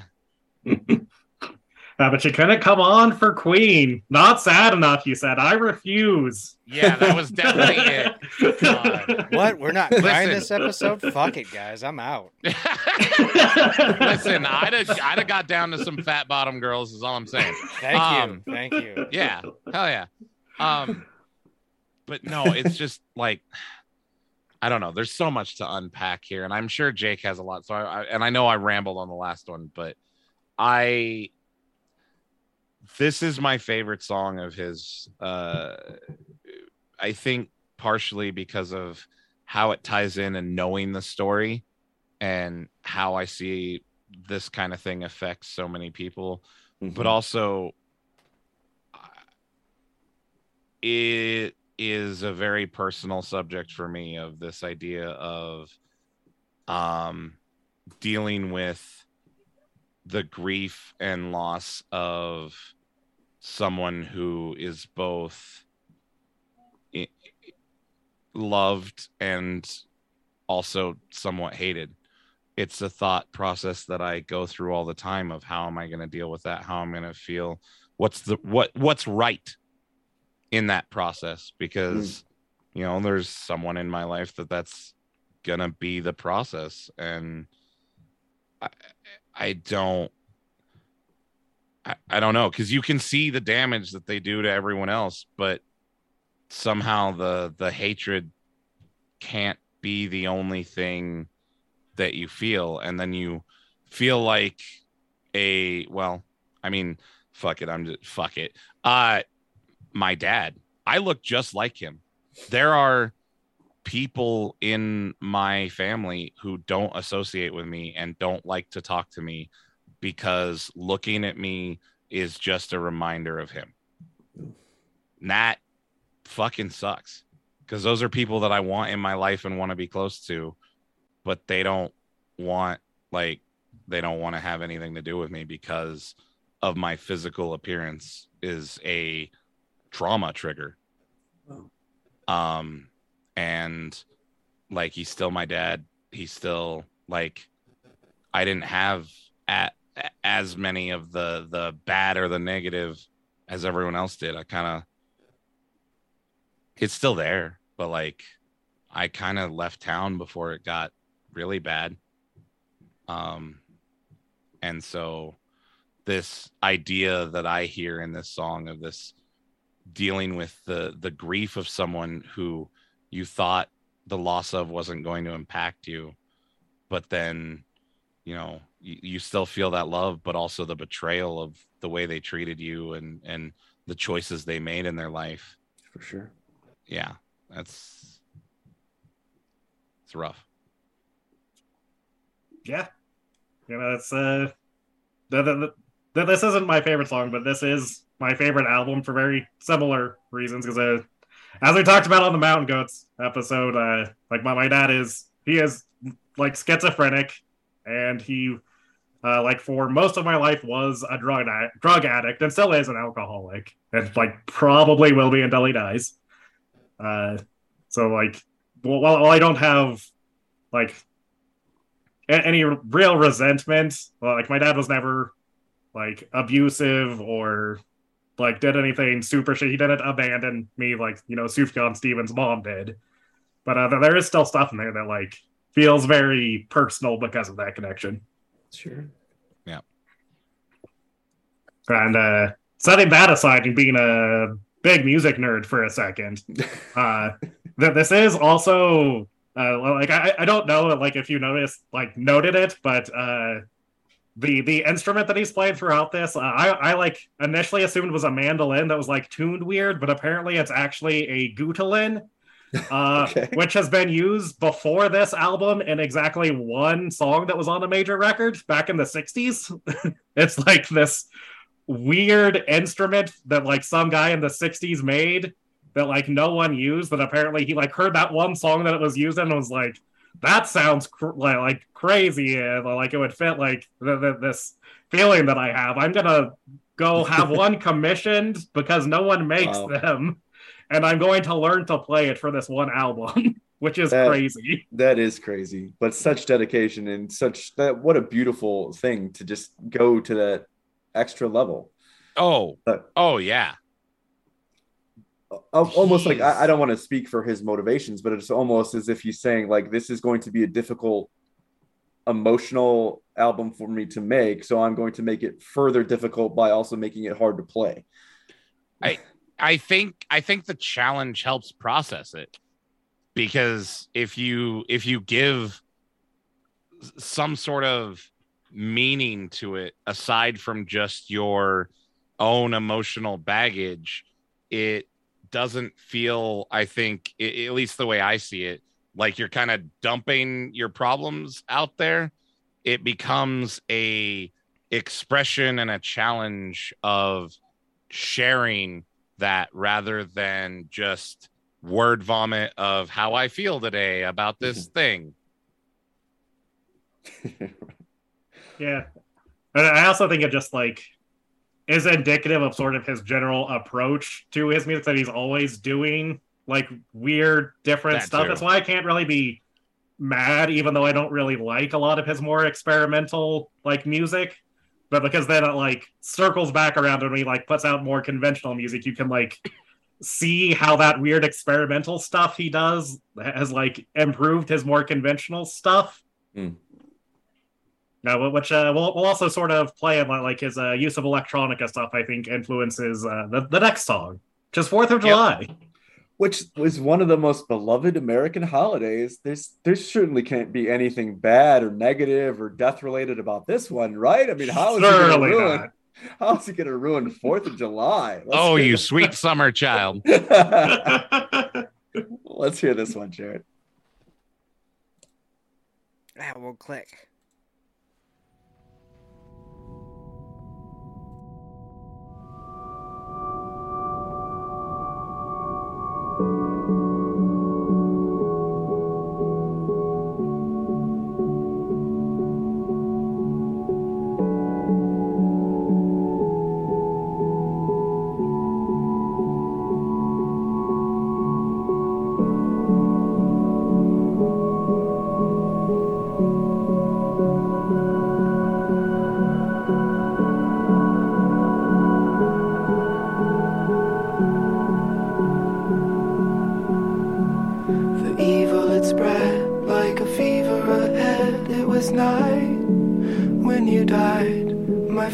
Firefly.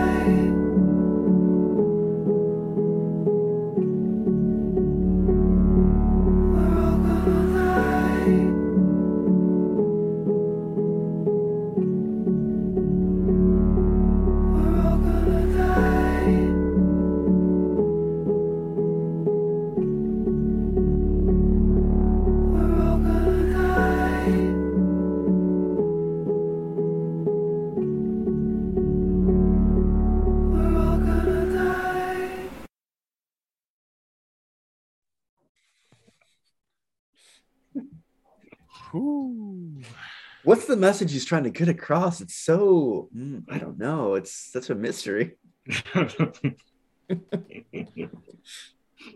I have a scary story about this song. Okay. By the way, I think we're really upping the ante for you not being part of the Q episode. I think we're doubling down on the sadness in this one. So I think it's Exactly. Um, I we warned you. Uh, no, no. So this is just a scary story, like like spooky, weird, awful, but also kind of cute. Um, it, I'll explain. Just okay. Hear me out. Um, right. so I was listening, trying to establish my list. I was going through all of Sufjan Stevens stuff uh, last weekend, right? Um, and I had to go to Spirit Halloween to get the decorations you see behind me, uh, and everyone on stream sees. Uh, well, I took my son with me, my three-year-old, not my little little one. Um, because if I go anywhere on the weekend, he comes with me. Uh, otherwise, God. Anyway, uh, so we go to Spirit Halloween and we get um like two there, and the song that's playing is Fourth of July. What part does my son pick up? we're all gonna end. die. Uh-huh. when we come out of Spirit Halloween and I buckle him in, the entire car ride back, I just have this little voice behind me. We're all gonna die. We're all gonna die. and it's like sing songy and it's broken English because you know he's still learning, you know, and it's like fuck. Every car that gets too close to me, I'm like, leave. Uh it uh it creeped me out. I was like, I don't want to go outside for the rest of the day.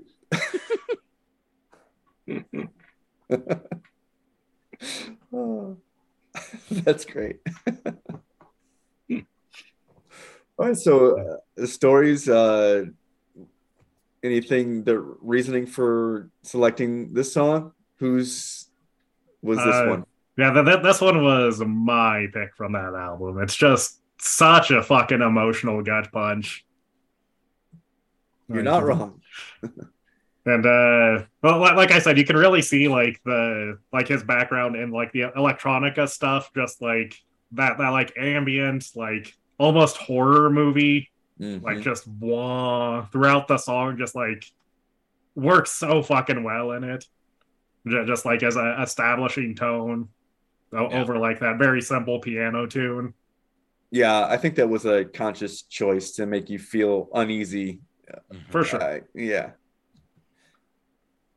really good. It's but- interesting too, like because I feel like the perspective kind of switches in the song a little bit. Like you have a lot of it is, you know, very specifically from the perspective of his mother.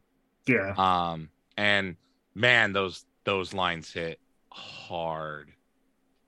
Like the uh especially hang on, let me pull it up because I don't want to misquote it.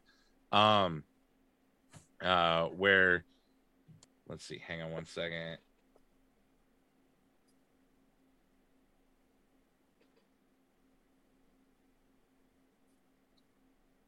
Um uh anyways um okay so uh in the verse did you get enough love my little dove? Why do you cry? And i'm sorry i left but it was for the best though it never felt right. Like oh! Yeah. just I can hear I don't know, like I can feel that being said to to Mm. someone and like I don't know, uh, especially I don't- uh, You want the idea of not being there for your children. Like I can't even imagine like oh man. Dude, if you want to talk about a gut punch, uh, I don't like being in the fields. Period. End of story. Being in the fields for me, like, nope, don't don't like doing it. Like people are like, "You good?" Because that's not Jared. That's not Bambi. Bambi's excited. He's happy. He, he, dude. When he said "My Little Dragonfly," I was like, "Oh fuck." Like it, it, it wasn't exactly the nickname that I gave an ex of mine, but that phrase that you just said Mhm. When my ex left, like it was it, longest relationship I've ever had. I Right. was gonna marry this woman. I was I was like, hey, I'm gonna ask your dad if I can have your hand in marriage, and she like lost her shit, you know. And this was the most I've ever loved in a very very long time, and I'm just like, God, like. Yeah, Bambi almost took a breather and said, "All right, Eric, it's it's your. I'm gonna be back. I don't know when, but I'll be back."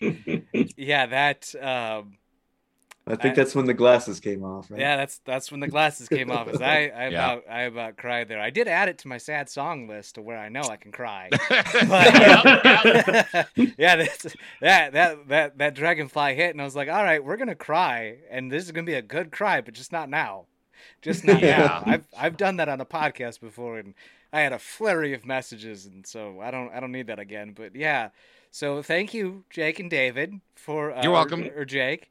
Um, I I'm now thoroughly wanting to cry, so let's let's give death a bad name and let me uh, internally flush the system. All right.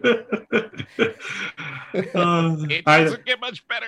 well, I mean, it, it's less depressingly sort of in origin. Okay. True. It's, Okay. it, it has very like sad, dark lyrics, but uh, uh the, the, the- this last one uh does come from uh his most recent album. Uh, came out last year. Uh, and it's a uh, it was actually a collaborative album with uh Angelo De Augustine. Uh, and the, the like whole premise of the album is they're like just like both musician friends and they decided to do a thing where they would like watch a movie and then like make a song like inspired by that movie So like Uh, how we're doing this and- podcast. Kind of, yeah. yeah. Okay. uh, and this particular one is based on uh, night of the living dead All David, right. got anything to add to that, or No, I do not. Sorry, I was looking at something. Uh, I, I know my face contorted. I, I got shot a message and it was very weird. Uh, yeah. Uh, all right, let's let's give it a listen, shall we?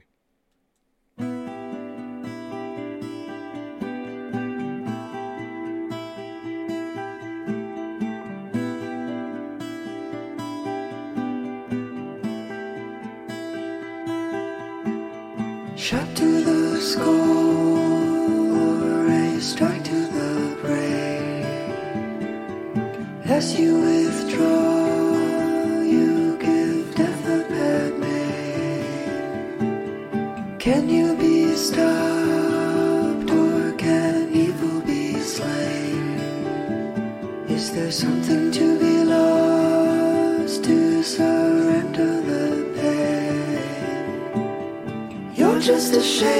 something betrayed. Watch as you fade into the reservoir. Exist? Shade of the oculus. No consciousness, less than a metaphor.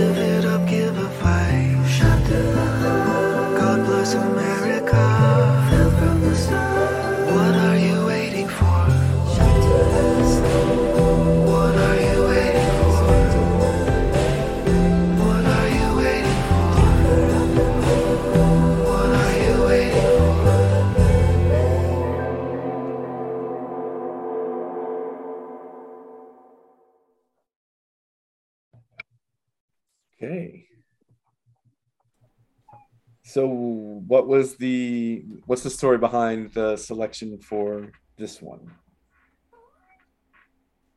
It's a great song. Okay, simple as. Uh, again, we tried to do our normal thing where we spread out across the the artist's career, and this is from one of his newer albums. Um, and this is definitely one that, like, the minute I listened to it, seemed very poignant. Um, and I put it on my list immediately. Uh, it, I don't know why Jake uh chose it because ultimately it was like he he looked at it and had the final like list but it, it- there's so much buried in here of like criticisms of current uh not only like political stuff but also typical multi-layered Sufjan Stevens. It's talking about personal interactions and connections. And then of course the stuff Jake was talking about, you know, before the song, and it's just like, oh my god, there's so much here. The one thing that was kind of throwing me was because I, I could definitely tell, you know, following along lyrically, okay, I could kind of, I mean, I've seen that movie enough times where I'm like, okay, I've cut, but he kept throwing, talking about Reservoir. I'm like, what am I missing? I didn't remember a Reservoir being a big part of Night of the Living Dead. And he mentions Reservoir multiple times in the song. And I'm like, what, what is this about? I don't know. Maybe No that must have been personal connection there or something. Cause I was like, I, I was kind of thrown with that. I was like, okay, this tracks, and this is probably not movie related, but this is more so like current events or personal something or other. But the reservoir stuff, I you think he, it's like the, the three or four times, and I'm like, yeah, Yeah, watch it's in as the you fade into the reservoir, and then yeah, drain the reservoir and feel my embrace, empty the reservoir, and I'm like, what? Why? Why? okay, but I No, was just thrown by that. Fair. Maybe there's something in the movie that I'm forgetting. I don't know. I'm gonna chalk it up to that. It or also it fit the rhyme and meter. it also is very I don't know, it kind of fits like some of the like undertone political stuff that's that's laced in here.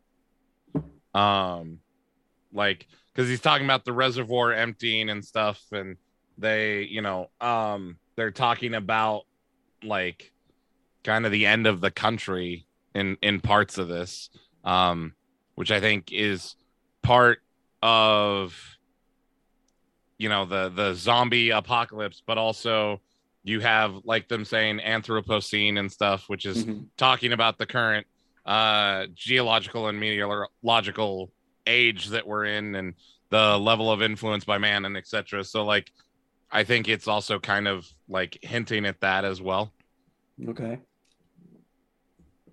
I'm Fair glad enough. You I, I, having listened to you uh, make excuses for why Malcolm was the shittiest kid, I just know that you can bullshit your way through anything, David. So. Dude, listen, that makes perfect sense. I'm not- like, I'm not saying you're wrong. I'm just saying, like, I'm saying that that was legitimate. But even if it was like made up from whole cloth, you deliver it with such conviction that you were able to fool an entire like listener base for. Listen, if you're gonna do something, do it well. Even if it's being a giant piece of shit. Uh, I I will say, looking into this uh, album, I, I was struck by like a lot of the like, uh, but like discourse around it was about like the political themes, and a lot of them are like it's completely different than like the old cheerful take on uh, America with the fifty states thing. And I'm like, have you listened to those albums? Clearly not. and and what fucking world is John Wayne Gacy Jr. like this political, like super patriotic, yay America song? And Michigan has a has a fucking song about how fucked Flint, Michigan was back before Yeah. we knew lead was in the water. Yeah. Like what what fucking albums are you talking about? People like to just hear a few words, Jake, and then run with it. Like yeah, I'm sure it's a peop- 50 states thing. It must be like this positive, patriotic, like blind America's great thing, right? Yeah. I'm sure we'll find an audience that thinks Fourth of July, Jake, is a happy song and it's all pro. You know, like it's pro soldiers. They're talking about dying. It's got to be soldiers. right. Those people exist. Oh, you're not wrong. All right. Do you guys have anything further to wrap up on Sufjan, or are we? Yeah, let me to get, you 10 more songs. They'll all be just as sad. No. Uh, I, I am like as we were going, I am slightly disappointed that we didn't have uh super sexy woman as the last song because it would have just been such a great curveball It to throw in the weird song from his first album about how bad he wants to fuck Supergirl. Yeah, yeah, yeah. Oh, that would have been that would have been funny. I didn't even think of that. right. to be fair though, I'm so used to Sufjan Stevens stuff. Like, and Carrie and Lowell is my favorite album, so like all of his shit's sad to me. Um, like, I didn't think about it that way. I mean, I'm not gonna lie. I'd, I'd fuck Supergirl. That that'd be a, a good date. You know, I'd just take a date with her. That'd be awesome. Modern one, sure. I don't know about the comics one. I'm I'd- too old. All right. I, the only one that I, the only one that I know is the one where they made the excuse that she doesn't have the, the center cut out because she's That's not. Power Girl. Oh, that. Oh, okay. Yeah. Listen That's to me Power knowing anything about DC. I should sma- slap myself in the face.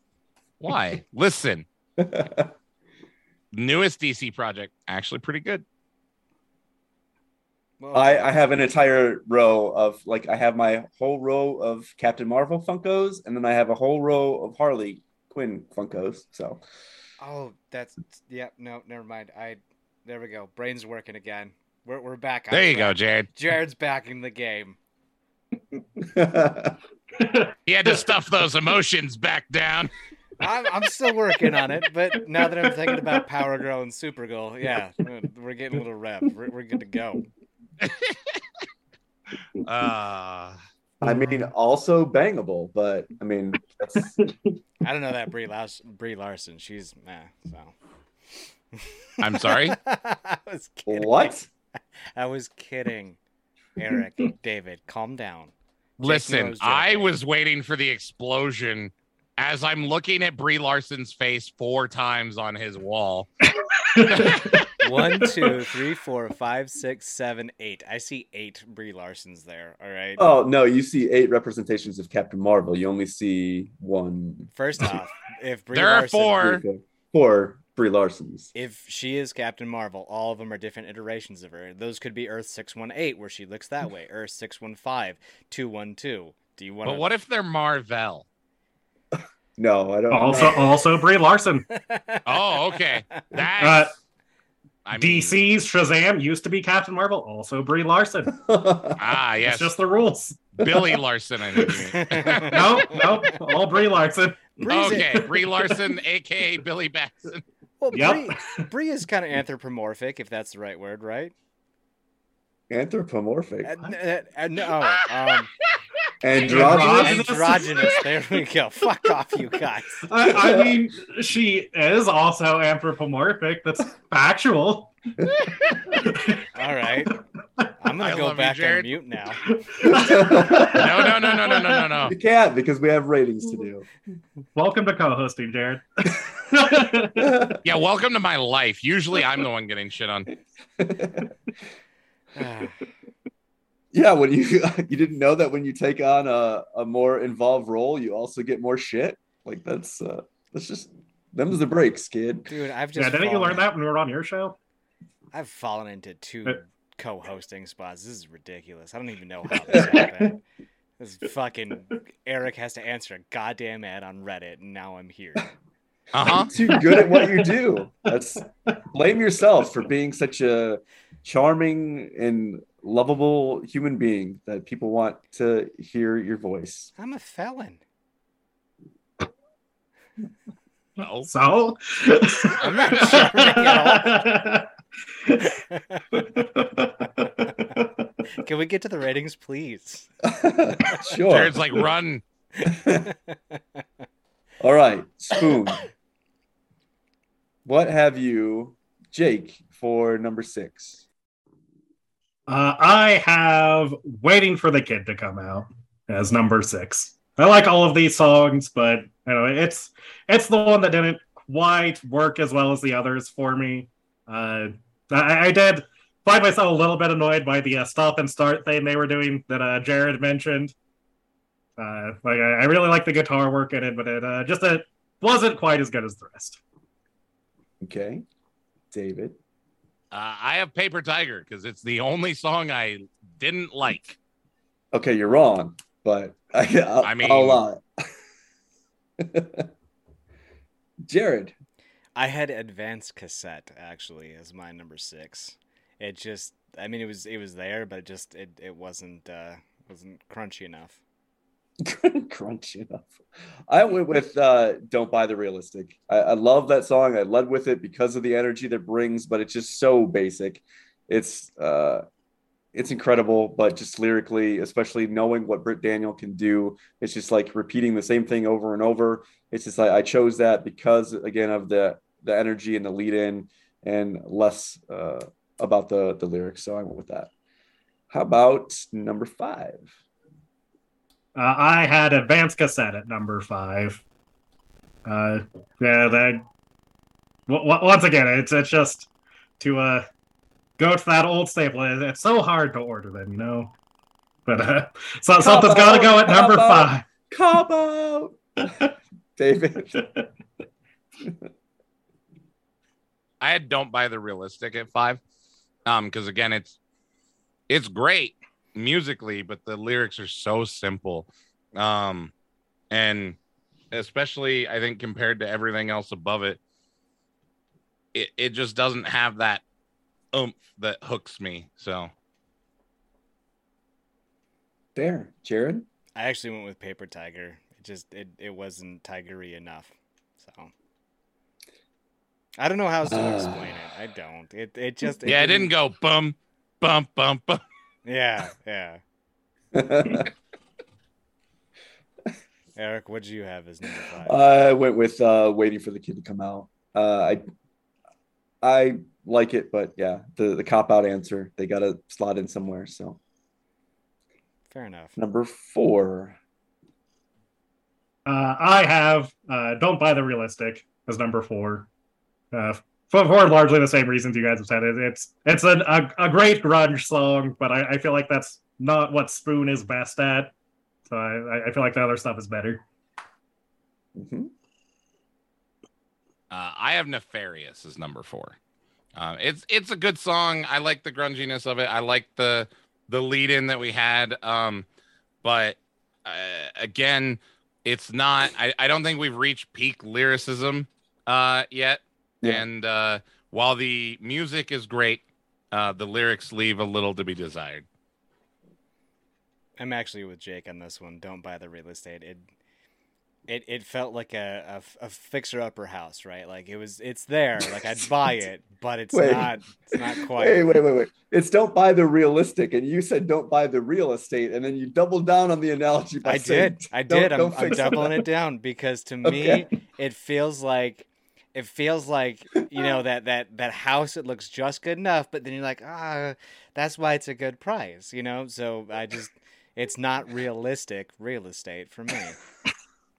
My God. Is it free real estate though? That's what I want to know.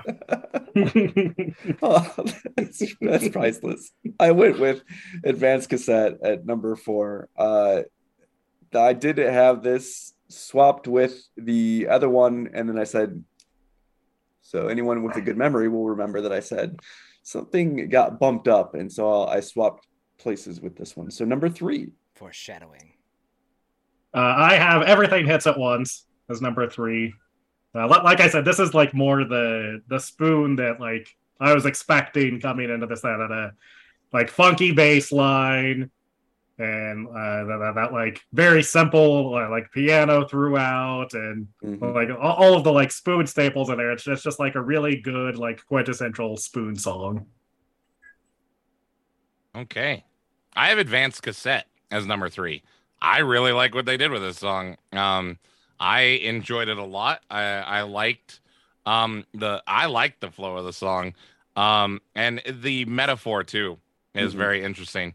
And the sort of dual meaning that you get out of it, uh, where you can really take the story from either perspective. Um, I like it. I like it a lot. I'm gonna I'm gonna ditto what Jake said there. Fair enough.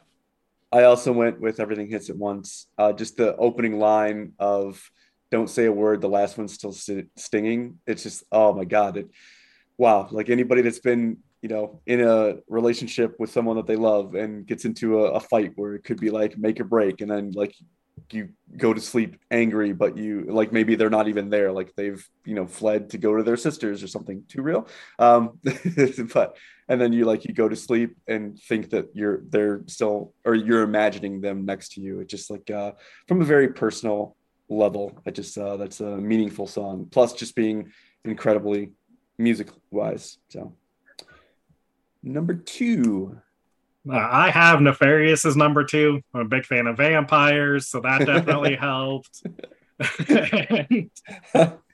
exactly my note also jake nefarious two vampires exclamation mark and I, I also I also feel like it's more of it's like a better like like sort of you it- it's very grungy still, but you, I feel like there's more like hints of what Spoon is going to become in it. I feel like it was like a good middle ground in that way.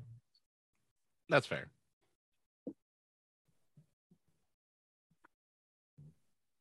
david you're up Yeah, yeah, yeah, yeah. I knew that. I knew that. Uh, number two, uh, waiting for the kids to come out. Um, again, I really liked the difference here, and I I liked the the pacing of this song. Uh, the lyrics are also uh, very interesting here, and I just, oh, this was like a feel good song for me. Like, I don't know, it was very, very catchy, uh, and I enjoyed it a lot. I don't really have any deep reasons for picking it, but uh, I liked it a lot. I, I I could I could jam out to that. good enough Ditto what David said. all right No notes.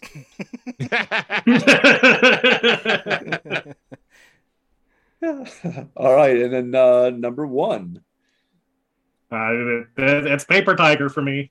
It's uh, which I, I knew going in it would be a, a hard one to beat, and, I- and I, I really like the you know new songs that I'd never heard before. Just uh, yeah, li- li- like I said, I I I I have a very visceral reaction to it as well, like David, but but it just in such a good way that I, I don't know, it- it's just a great song. And your story was also very nice. Eric. Made me like it even more. thank you that's the reason i obviously chose it as my number one D- David, that's you, bud.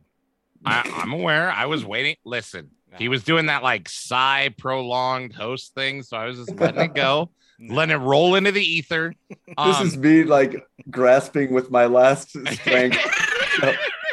that that sigh was just like survive for another 20 minutes. Survive for another for him 20 to fall out. Um, anyways, uh, everything hits at once is my number one. I loved that song. Um, and especially like I kind of heard a double meaning to that song as I was listening to it. Um, because it very much so to me sounds like a person describing kind of a really shitty night and and turning to drugs and alcohol and a really shitty trip but it also has that you know the the relationship angle or or side of it. And you can kind of look at it either way. And either way i think it's presented incredibly well. Uh it's incredibly funky and and uh excellent bass and and guitar riffs in it um and i enjoy the ability to listen to this story and kind of interpret it whichever way you want Nefarious vampire mistress. That was sold. that was sold. oh man Come on, you expected of me. i expected it of jake That was close. I was waiting for him to talk about like a blue light being in like on the dashboard of you know like Jared, Right. get it? yeah no i got it The, the, Jake gets it. Jared, you're lost. I don't know what's going on The M episode where we were talking about Mazzy Star, Blue Light, where you're talking, you had that really deep dive into like this was some girl losing her virginity. Oh, that's right. Yeah, yeah, yeah, yes. Her. Yeah, the yeah, yeah, yeah, yeah. Dude, I, I can literally record an episode and completely forget about what it's about. All right, so fucking yeah. Clearly. to it's what we expect me call to, a callback I'm very rarely good at those. Very rarely. okay, Sufjan Stevens. Jared, do you want to lead off with this one?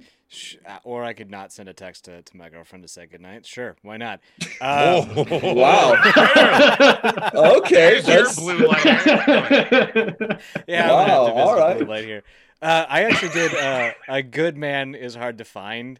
Um, dude, like, okay, I'm not gonna lie. There, was- my number one song just, and everybody probably knows what it is. Like, it just made all of these hit like five times harder. And so I'm not saying that a good man is hard to find is a bad song, but it's just one that didn't make me want to cry enough. You know, like that's that's how I'm gonna have to rate these. Is how bad do I want to cry? And this is my number six. That's Fair. fair. is a fair assessment. Uh, Jared, I Yeah. also have a good man is hard to find as number six. I love that song, but kind of same. I don't have nearly the connection to it as I do the rest of these. Um, and uh, while it's amazing, and I love the background to it, um, it, it just it came I think too late because when I Mhm. discovered this song, I'd heard this song probably thirty times Ah, as well as many others before I discovered what it was about. mhm. And so by then, I think the impact was lost a little bit. Yeah, it, it's like one of those songs where it's like, oh, I, I wish that I could erase it from my memory and hear it again for the first time. Right. Yeah. Oh my god, I have so many of those songs. I just like it. So many times you hear a song that you absolutely love, but you know every nuance of it. So you're just like thinking about a billion other things, and it's like, wait, I'm not even paying attention to this song that I love. I wish, I wish that I could, you know, go back and just have that impact of falling in love with a song for the first time. Oh, yeah. Jake, what's your number six, bud? Uh, I have you give death a bad name. That's fair. Uh, yeah, yeah. Again, these are all great songs, but uh, it's the one that is the least impactful for me. It's just a really good song. I get it. I agree. I uh, also chose "You Give Death a Bad Name" as my number six. I do think it's an excellent song. I was a little bit t- too hung up at the reservoir thing. It says like I was following along with the lyrics. And it's like you got me, you got me, you got me. You lost me. You won me back. You got me. You got me. You got me. There's fucking reservoir again. You lost me. All right, you you got me again, and you lost me. Okay, you got me. So it ended up. It is a fantastic song. But yeah, if you're ranking them, it's got to go there. I actually had "You Give Death a Bad Name" as my number five. Um, like I didn't, I had like zero attachment to it whatsoever. It just, I was like, I'm not. When when I watch a movie, I've said this before. Like I just shut everything off. So when he's like talking about the the the, the movie, I'm like, all right. I don't really what okay like okay it's crunchy it's good like it's makes me a little sad but yeah. David, you gonna agree with me on this one? Sorry, I was talking. My mic was muted. Um, so uh number five is for me is you give death a bad name. Um, yeah, I I again, it's a good song. I like it, but man, the rest of these Gotcha, gotcha. Jake, what's Yeah, up, what's uh, up, bud? I have John Wayne Gacy Jr. at number five. It's it's a it's a great song. Like it's like I don't know, we're, we're- we're- like all the top five here are like damn near perfect songs in my mind, but it's the one that, that doesn't quite work as well as the rest for me. It doesn't make me want to cry either, so that's uh That's fair. I went with uh, a good man is hard to find. Um, just uh, I I commend him for being able to. Uh, I, I love the background of it. Like take make a song from a different perspective, based off of a story, based off of a song lyric. I that shows just a real creative integrity that I appreciate, but just a little bit too depressing. Not that the other ones aren't depressing, but just like they're they're depressing from something that you can relate to. Like I don't think a lot of people are going to be like, "Oh yeah, serial killer," and his like thoughts about whether does he feel remorse or not. It's like uh, not a lot of people are going to be able to resonate with that one. I don't. So, David, can we make it three for three, bud? Can we make it three for three? Uh, that's a good question. I I don't had- know. I had Death with Dignity, sir. No. No, that's my Okay. favorite song, man. Okay. yeah, I, just Death with Dignity. Like it's it's a song that says, "Hey, like, I like I remember when that controversy was going on, and to come out with a song Mhm. about it, like, it's like, yeah, it, it it's you know like we, and I." I don't want to sound like a complete asshole, but it resonates across the board with me with with the statement that I was about to put out. That's the the TLDR. Is it, it resonates really heavily with me. So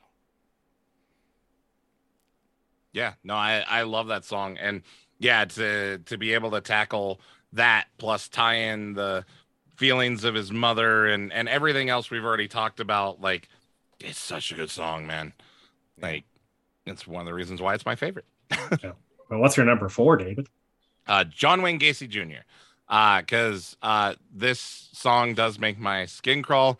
Gave me a new uh, perspective and appreciation for what I was studying, um, and I think allowed me to have a better sense of empathy at a time in my life when that was necessary for the people who were actually affected by these type of things. And also the idea of um it, it really helps sink in this idea of the uh he killed 10,000 people with the sleight of his hand. There's the effect and the ripple effect of these type of events and how easy it was for this monster to hide in plain sight I think there's something to be said about Illinoisans not being too bright. I wish I could blame it on that, but man, honestly, like there's so many examples from other places. Like, unfortunately, you and your deserts get off the hook for that. At least we're better than Florida, right? Well, I mean, wasn't Jake, weren't you saying that sometimes like you'd met some kid that said from Illinois that said he'd never seen a dog before? I'm like, what the fuck? Uh, two kids specifically, like like two siblings that, that in the park that, that were shocked to see a dog in real life, which was Oh my God. okay, wild. that is wild. I would like Uh. to maybe talk to those people and see how. Fair. yeah, yeah. I think Uh, you'd find that they'd be uh, like living in a cage or something, probably. Unfortunately, I don't know that you'd want to. I'll release them into the wild. It'll be all right. Maybe that's why they were in the park alone.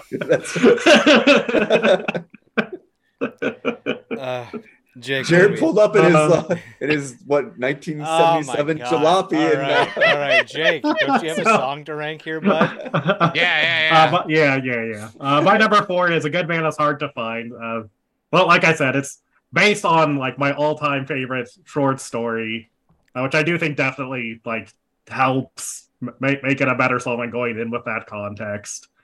Uh, then yeah, it, it's really good, but it's uh, the last one remaining that uh, isn't uh, emotionally devastating, which is what I really look forward to Sufjan Stevens' song. That's right.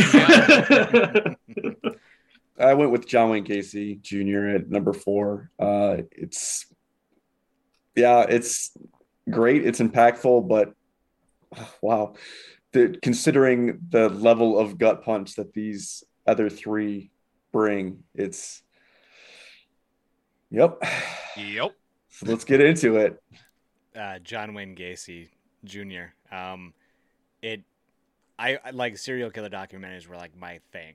It just I I literally have eaten them up. I I actually had a podcast where we did like twenty episodes or something like that about them, and the it, it's always amazing because like you watch a new one that came out and there's like that one little tidbit that goes a little extra mile, and you're like, oh my god, that was so worth the fifty minutes, and to kind of hear it from his standpoint of like how sad and sorry his life was and then just the demon inside of him yeah made me a little sad panda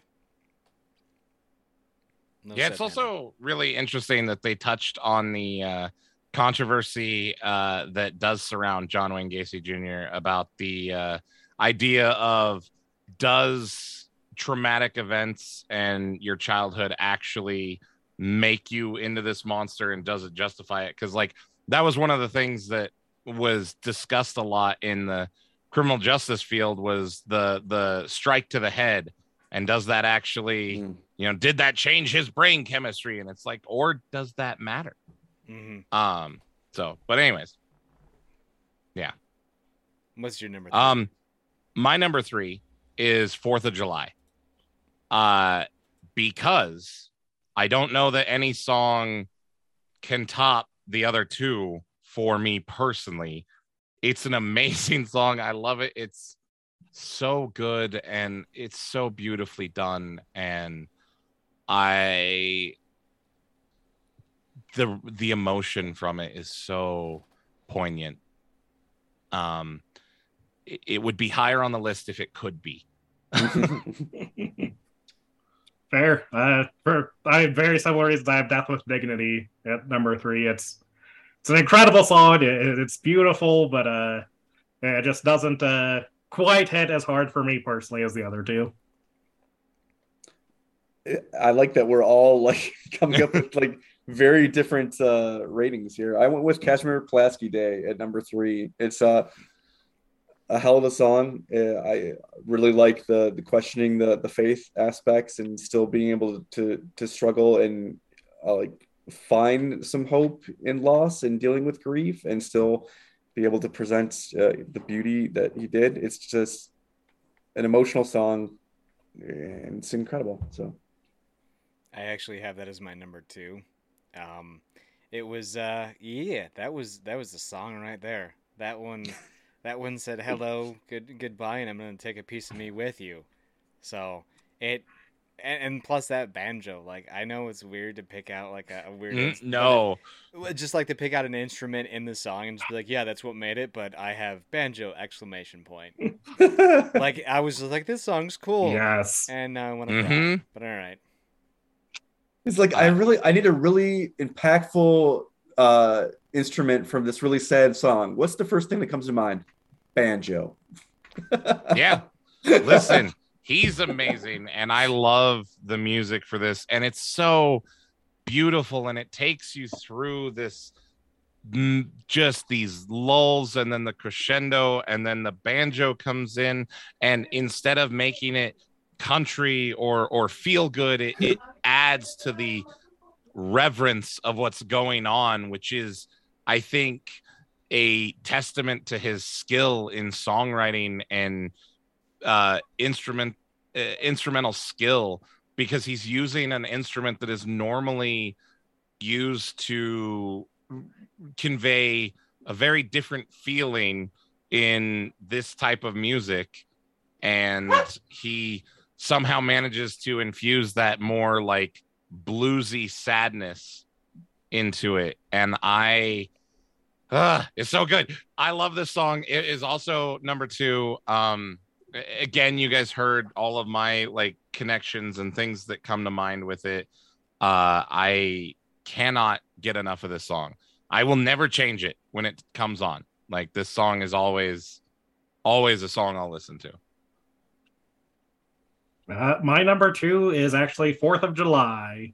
Uh, it's uh, amazing, but uh, the, the the big difference to me is I think it's like as much like emotion is there, and as what like the, the lyrics are fantastic, but uh, it's just instrumentally not quite as uh, good as my number one is what it really comes down to because other like they're they're both just fucking perfect, depressing gut punch, make you want to cry songs. yeah yeah Um, I went with Fourth of July at number two. Um, it is just, uh, yeah, uh, everything you guys have already said about it. I don't know what what more there is to be said. I mean, there and the number one is number one for an obvious reason. So Yeah, I uh, I've I've I rarely get in the feels, and the Fourth of July hit me like I've never been. I've been hit by that. I've been hit by the feels like that a very f- few select times with music and in real life, and here we are on a podcast doing it. So Yep. We'll do that to you. Uh uh Death with Dignity. Um again, this song means a lot to me. Um and I see a lot of things and again the conversations that this brings up within myself uh are what I think a good song is supposed to do. On top of the fact that it's also just a great song for if you're just feeling like shit and need some sad music. Uh, it also accomplishes that. Uh, it's just, it's, I don't know. Like, I'm, and I know, I'm sure people listening are like, what the fuck is wrong with this dude? But like, songs that mean something to me, even if it's not the necessarily best conversation or thought, maybe not the thing I want to think about all the time, that song still means something beyond a normal just get up and go. Like there's songs from so long ago, man. Like I wish we could have talked about Demon Hunter uh for D and come on here because man, you want to hear some old stories from me. Like, but that's that's the kind of thing. That's the way my brain works. And Death with Dignity is so impactful for me. It's it's much like the song we talked about with the Mountain Goats. Like I can't hear this song and not have that thought, have that conversation with myself. Um and so that's it's why it's number one. Yeah, my, my number one is Casimir Pulaski Day. 'cause, Uh, it's like I said, for, for me at least, it's like just as emotionally like charged as uh, Fourth of July or Death with Dignity. But uh, then, then on top of that, uh, I was actually kind of upset when you said it, Jared, because uh, uh, that that that fucking banjo, man, it's so good. It's I, I think there's just something in my like genetics from my Kentucky hill folk thing that, that, that just when a, a banjo is done well in a song, just immediately like fucking just makes it that much better for me. you just start slapping the knee and pull out a jug to start, you know, blowing on or something like But, yeah, just very sadly blowing on that jug. that. it's like a Burt Reynolds in a suit kayaking down a river. Oh yeah, there we go. That movie was based on Jake. Love it. I mean, I mean, as long as I'm Burt Reynolds, that's fine. oh yes. yeah, I mean, I'd Yes, rather be. Tom Selleck. He's much more famous, but uh yeah, Burt Burt Reynolds Burt Reynolds is great. And much more famous than Tom Selleck. Oh, Uh, so up. what, what was your number one, Eric? My number one is Death with Dignity. It's such a, I mean, not only for you know David's reaction to it. I mean, obviously had an impact on me, but also just obviously impactful on Sufjan Stevens himself, and you know certainly from uh, a deep emotional place, and for him to be able to to share that pain as a catharsis with you know the the fans is just uh, uh I love that about art. It's it's something Yeah. so personal to yourself that you make pretty much just for you can resonate with other people and that they can find meaning with it and then be able to talk about it at length on a podcast you know for other people to hear and interpret their feelings about it it's just uh it's incredible that music can do that Yeah. it's it's one of the reasons actually like t- touching on that real quick it's one of the reasons why i am so insistent upon the candor that i have when we do create because uh, i mean i'm a person who most of my life and most of most things that i do eh, revolve around secrecy um which you would not guess that if you consume any content that I am a part of or create. But I think that that's part of why I like doing this is because to me the process has to be honest and it has to be full of some candor. Mhm. and and that's what creates genuine art. And eh, who knows? Maybe people think i'm crazy. That's fine. But what happens to the one person who doesn't? Exactly. How does that impact them? How does that affect them? And that's god i fucking love sufjan stevens music man. Yeah i would rather have like a deep meaningful impact on one person or 10 people than no impact or slight impact on a million you know? Yep. it just reaching that people that's going to become uh i don't know this Yeah, fever no. brain is starting to spiral out so- i i no i understand what you're saying. Yeah I, I, will I will I will double down on that, David. Like th- being the open and honest and just like letting it kind of all air out is really cool with this guy because when I first got into this business, I, I was very secretive about who I was and everything else like that. And now I'm kind of like, all right, let's share just enough to where we're good to go. you know, like ju- I'll, I'll give you just enough because, uh, you know, I'm one of those people that like you could in an instant you could find me. So like if I give you just enough, I'm I'm willing to be more open and honest about things. But yeah, like I really like how he bears his soul in this, and I'm like, dude, like I get it. I like it's it's nice to have that open honesty, and I can I could see why having that deep connection with all your fans is going to be a lot better than ten thousand kind of half individuals into hundred people who are heavily invested. Mm-hmm. now Okay. Any final thoughts before we uh Aerosmith it up? All right. I'm good. So are you ready for the game that's sweeping the nation? This is the game that reaches millions of people and has significant impact on their lives. Let's play Is It Aerosmith? Is it Aerosmith?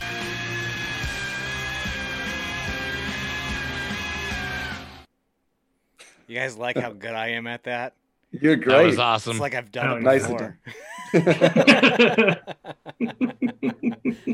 Very nicely done, Jared.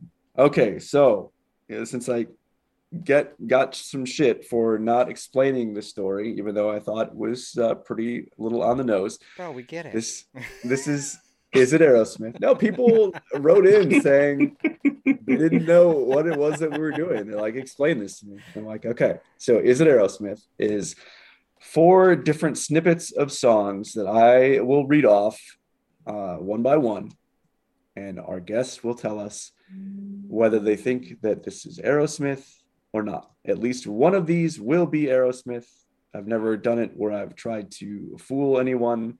I have done it where all four have been Aerosmith before, but at least one of these will be. So are you guys ready to play? Yep. as ready Okay. as i'll ever be for aerosmith Can we do it? Can we do it one at a time, like normal? I like that.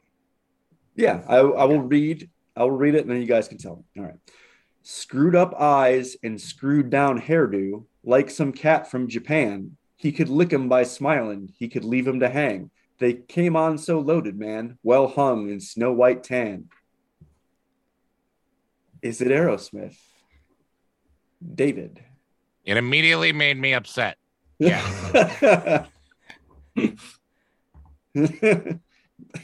so you're saying yes. Yeah. Okay. Listen, All I got the same feeling I did when listening to Aerosmith. So Jake. No. Okay. Jared. See, I don't like this because that I, I like it's it's two different answers here, and I can't just ha- happily guesstimate, right? um, Had your bets there, buddy. the I, I'm gonna go with David because the cat part like gets me just a little bit. Like it, it, when he talks about licking and stuff, I feel like that's that's a that's an Aerosmith thing. So yeah, Fair. Okay. it's gonna Aerosmith it. Okay. Next, I find my own fun sometimes for free. I got to pay it to come looking for me. Walking on Gucci wearing Yves Saint Laurent. Barely stay on because I'm so goddamn gaunt. Is it Aerosmith? I guess we'll go in reverse order then. So, Jared. Hundred percent, hundred percent. I'd bet my job on it. Okay. Uh, Jake. I'm gonna say yes. Not too sure on this one though. And David. I'm gonna also say yes, and also would like to add, what the fuck is Aerosmith? Like, is that a new segment we can do? Because what the fuck? I mean, I feel like that's implied with this. I mean, this is very tongue in cheek. But do, do you guys Wait, not you- hear- you're you're not a huge Aerosmith fan, Eric? what? No. Do you guys not not. hear that cadence that I hear? There's that cadence that Aerosmith has got. That little, it's got that that kind of Mhm. yeah yeah. and I'm- Uh-huh. Yeah, no, I, I- I know what you're talking about, and I think it's very telling that the uh, AI song had that same cadence. All right. Here's the next one. The whispers of the night turned into a fight, and then you climbed into my ride. And finally, finally, I got to see you smile, got to see an end to the problems of life. I see the fate of my father in my hand, a child and a mother with a man in between. I'm going to fight for you. I'm going to fight for you. Yeah. Her eyes will laugh and she will fight. She will end a fallen lover. So this one, I guess we'll go with Jake this time, and then David, and then Jared. I'm gonna say no. Okay. I'm- I'm actually gonna go with Jake here and also say no. Mark me Okay. down for no smoky. All right. and then finally, we have. Well, I see you've got a husband now. Did he leave your pretty fingers lying in the wedding cake? You used to hold him right in your hand. I bet he took all he could take. Sometimes I wish that I could stop you from talking when I hear the silly things that you say. I think somebody better put out the big light because I can't stand to see you this way. So I guess who did we go with last time? I guess we revert back to David, Jake, and then Jake. No. Okay. It's a very I- confident no. I'm very strategically going to go with no because that makes all of our answers except the first one the same, and I know for a fact I'm right on the first one. okay. I I have to say no as well too because I just I don't feel the cadence. It doesn't feel. Yeah, I just I don't like it. It doesn't sit well with me. Okay. So And should I say who the first one was, Eric? Because I know okay, that would give you bonus points. that that was David fucking Bowie. Ding ding ding. He played it left-handed with the Spiders from Mars. Come on, guys. Yeah, No, David, your 70s glam rock. God. that's David Bowie, Ziggy Stardust. So Jake, a commanding two score lead. So the next one, uh, find. My, I thought I was going to throw you guys with this next one. I thought with the the product placement, Gucci and Yves Saint Laurent, I thought I would get you guys to be like, no, that's a rap song or something. This is indeed Aerosmith. This is combination from the album Rock. So you guys all got that. And I get to keep my job. Get bet on it. oh my god! All right, the next one, the whispers that turned into a fight.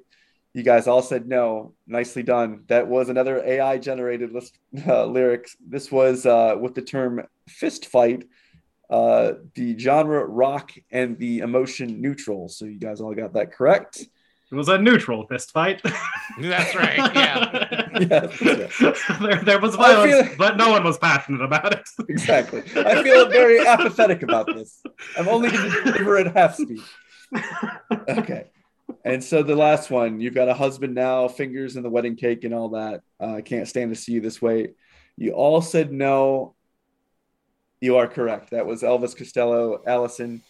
So you guys did gangbusters. So everyone did phenomenal, but Jake, by virtue of that first one, you proudly, he says questioningly, because now you've you've won Look, with an Aerosmith. I know. look, I won not because I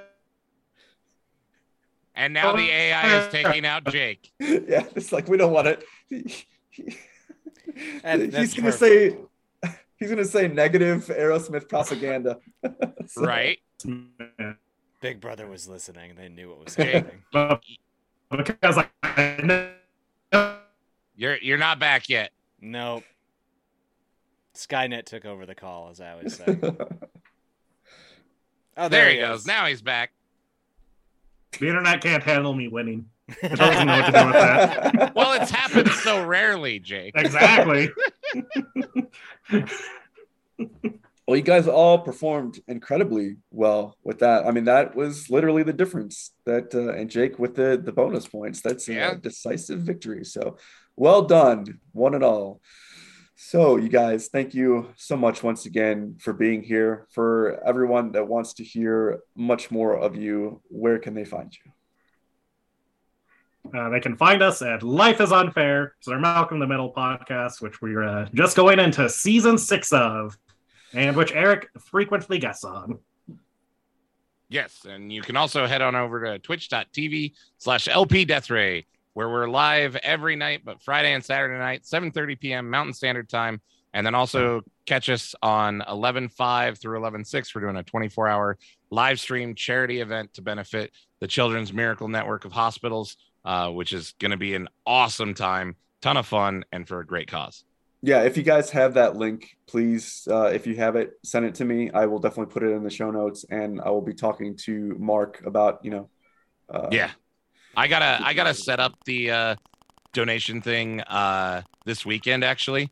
And so I will have the uh, link sometime this weekend and I'll send it to you. Okay, thank you. Paragaming Productions, Feathers and Friends, everywhere that you know me from. You'll find me. You'll find me eventually there. But what tell- about this weird podcast I've heard of called File Under Entertainment? I don't know if I want to mention that one. Yeah, who listens to that? I mean, uh, I don't know, some idiot named David. You're pretty cringy. I don't It's know. That hmm. Eric dude, I don't know. I just, you know, he Something off about him. It's like he's a serial Yeah. killer. Yeah, the co-host is great, but I'm Eric. Yeah, I know that Jared guy is really awesome. I love him to death. You know, he's a good dude. But yeah, Oh. Paragaming Productions, Feathers and Friends. I love you all. Fuck you all. And on Perfect. that note. Let's slam it shut.